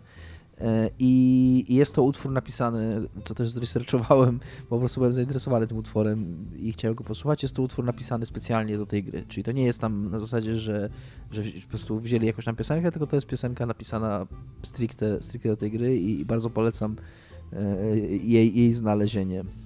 Tak, i e, na sam koniec zostawiłam sobie taką jakby wycienkę na torcie po tym, kiedy, znaczy przed tym jeszcze jakby zapytam się Dominika o nowy Mass Effect. E, Ghost and Goblins Resurrection. Wyjdzie gra, której nigdy w życiu nie mogą skończyć, bo jest, była po prostu zbyt trudna forever na Nintendo Switch i wygląda super cute. Nie spodziewałam się, że mogą zrobić w taki sposób grę, jak ją zrobili i żeby to miało sens. Totalnie ma to sens. Czekam, będę grać. Dominik, powiedz o nowym Mass Effect. No, zrobili taki trailer na zasadzie takiego samego, e, czegoś takiego, co zrobiła Bethesda z Elder Scrollsami, czyli taki po prostu ktoś usiadł i tam, nie wiem, przez miesiąc, czy tam nie wiem, ile taki trailer się długi, pewnie nie miesiąc, pewnie tydzień, dłubał taki trailerek, żeby tam pokazać, ok, robimy nowego Mass Effecta, to jest pewnie jakaś głęboka preprodukcja, na, jakim, na jakim etapie jest ta gra, e, tak zgaduję przynajmniej, bo nie, nie mam żadnej wiedzy na ten temat. I z tego trailera totalnie nic nie wynika, oprócz tego, że tam robimy nowego Mass Effecta i będzie tam... Pamiętacie Szeparda? Pamiętacie Szeparda? Jakby, my też. I, i tyle, no. E, więc, więc totalnie nie. Podobnie wyszedł trailer nowego Dragon Age'a, z którego wynika tak samo nic, co jest dla mnie o tyle dziwne i takie smutne, że o ile Mass Effect, no to tam się nie mówiło za bardzo, więc okej, więc być może to jest właściwy moment, żeby po prostu tylko, tylko zasugerować graczom, że coś się dzieje w temacie. O tyle o Dragon Age'u się już mówi długo, że ta gra powstaje i to, że ciągle mm, biedne CGI tylko jest na ten temat i nie ma zero w ogóle gameplayu i zero, nawet, nawet gameplayu, nawet czegoś na silniku choćby, pokazać jakiś taki, wiecie, taki kuna fejkowy... Mogli dodać po fejkowy, prostu taki napis na dole. na silniku. tak, fejkowy gameplay taki, żeby przynajmniej było, było to na silniku, ale nie, to jest po prostu kolejny kurna kiepskie CGI, znaczy kiepskie, no okej, no tam mm, kiepskie, nie kiepskie, no ale totalnie nie wiemy, jak ta gra będzie wyglądać i, i co się w niej będzie robić, więc oprócz tego, że zabijać smoki tam obviously, no ale więc y, jestem bardzo rozczarowany. Znaczy byłbym bardzo rozczarowany, może tak, gdybym czegokolwiek się spodziewał. Niczego nie się spodziewałam i tak jestem Jeszcze miał jakieś nadzieje i marzenia w życiu. No dobra, to kończymy chyba na dzisiaj, co? E, Chyba tak, no. Jeszcze ogłoszenie parafialne, że za tydzień nie będzie odcinka, ponieważ są święta i, i zamierzamy w jakiś sposób obchodzić to, te święta, więc y, za tydzień nie będzie odcinka, a za dwa tygodnie normalnie wracamy z podsumowaniem roku 2020. Zgadnijcie, kto dostanie nieczystą zagrywkę. Dominik, Taki... Nie. E, Fuck. no, to cześć. Cześć. Pa.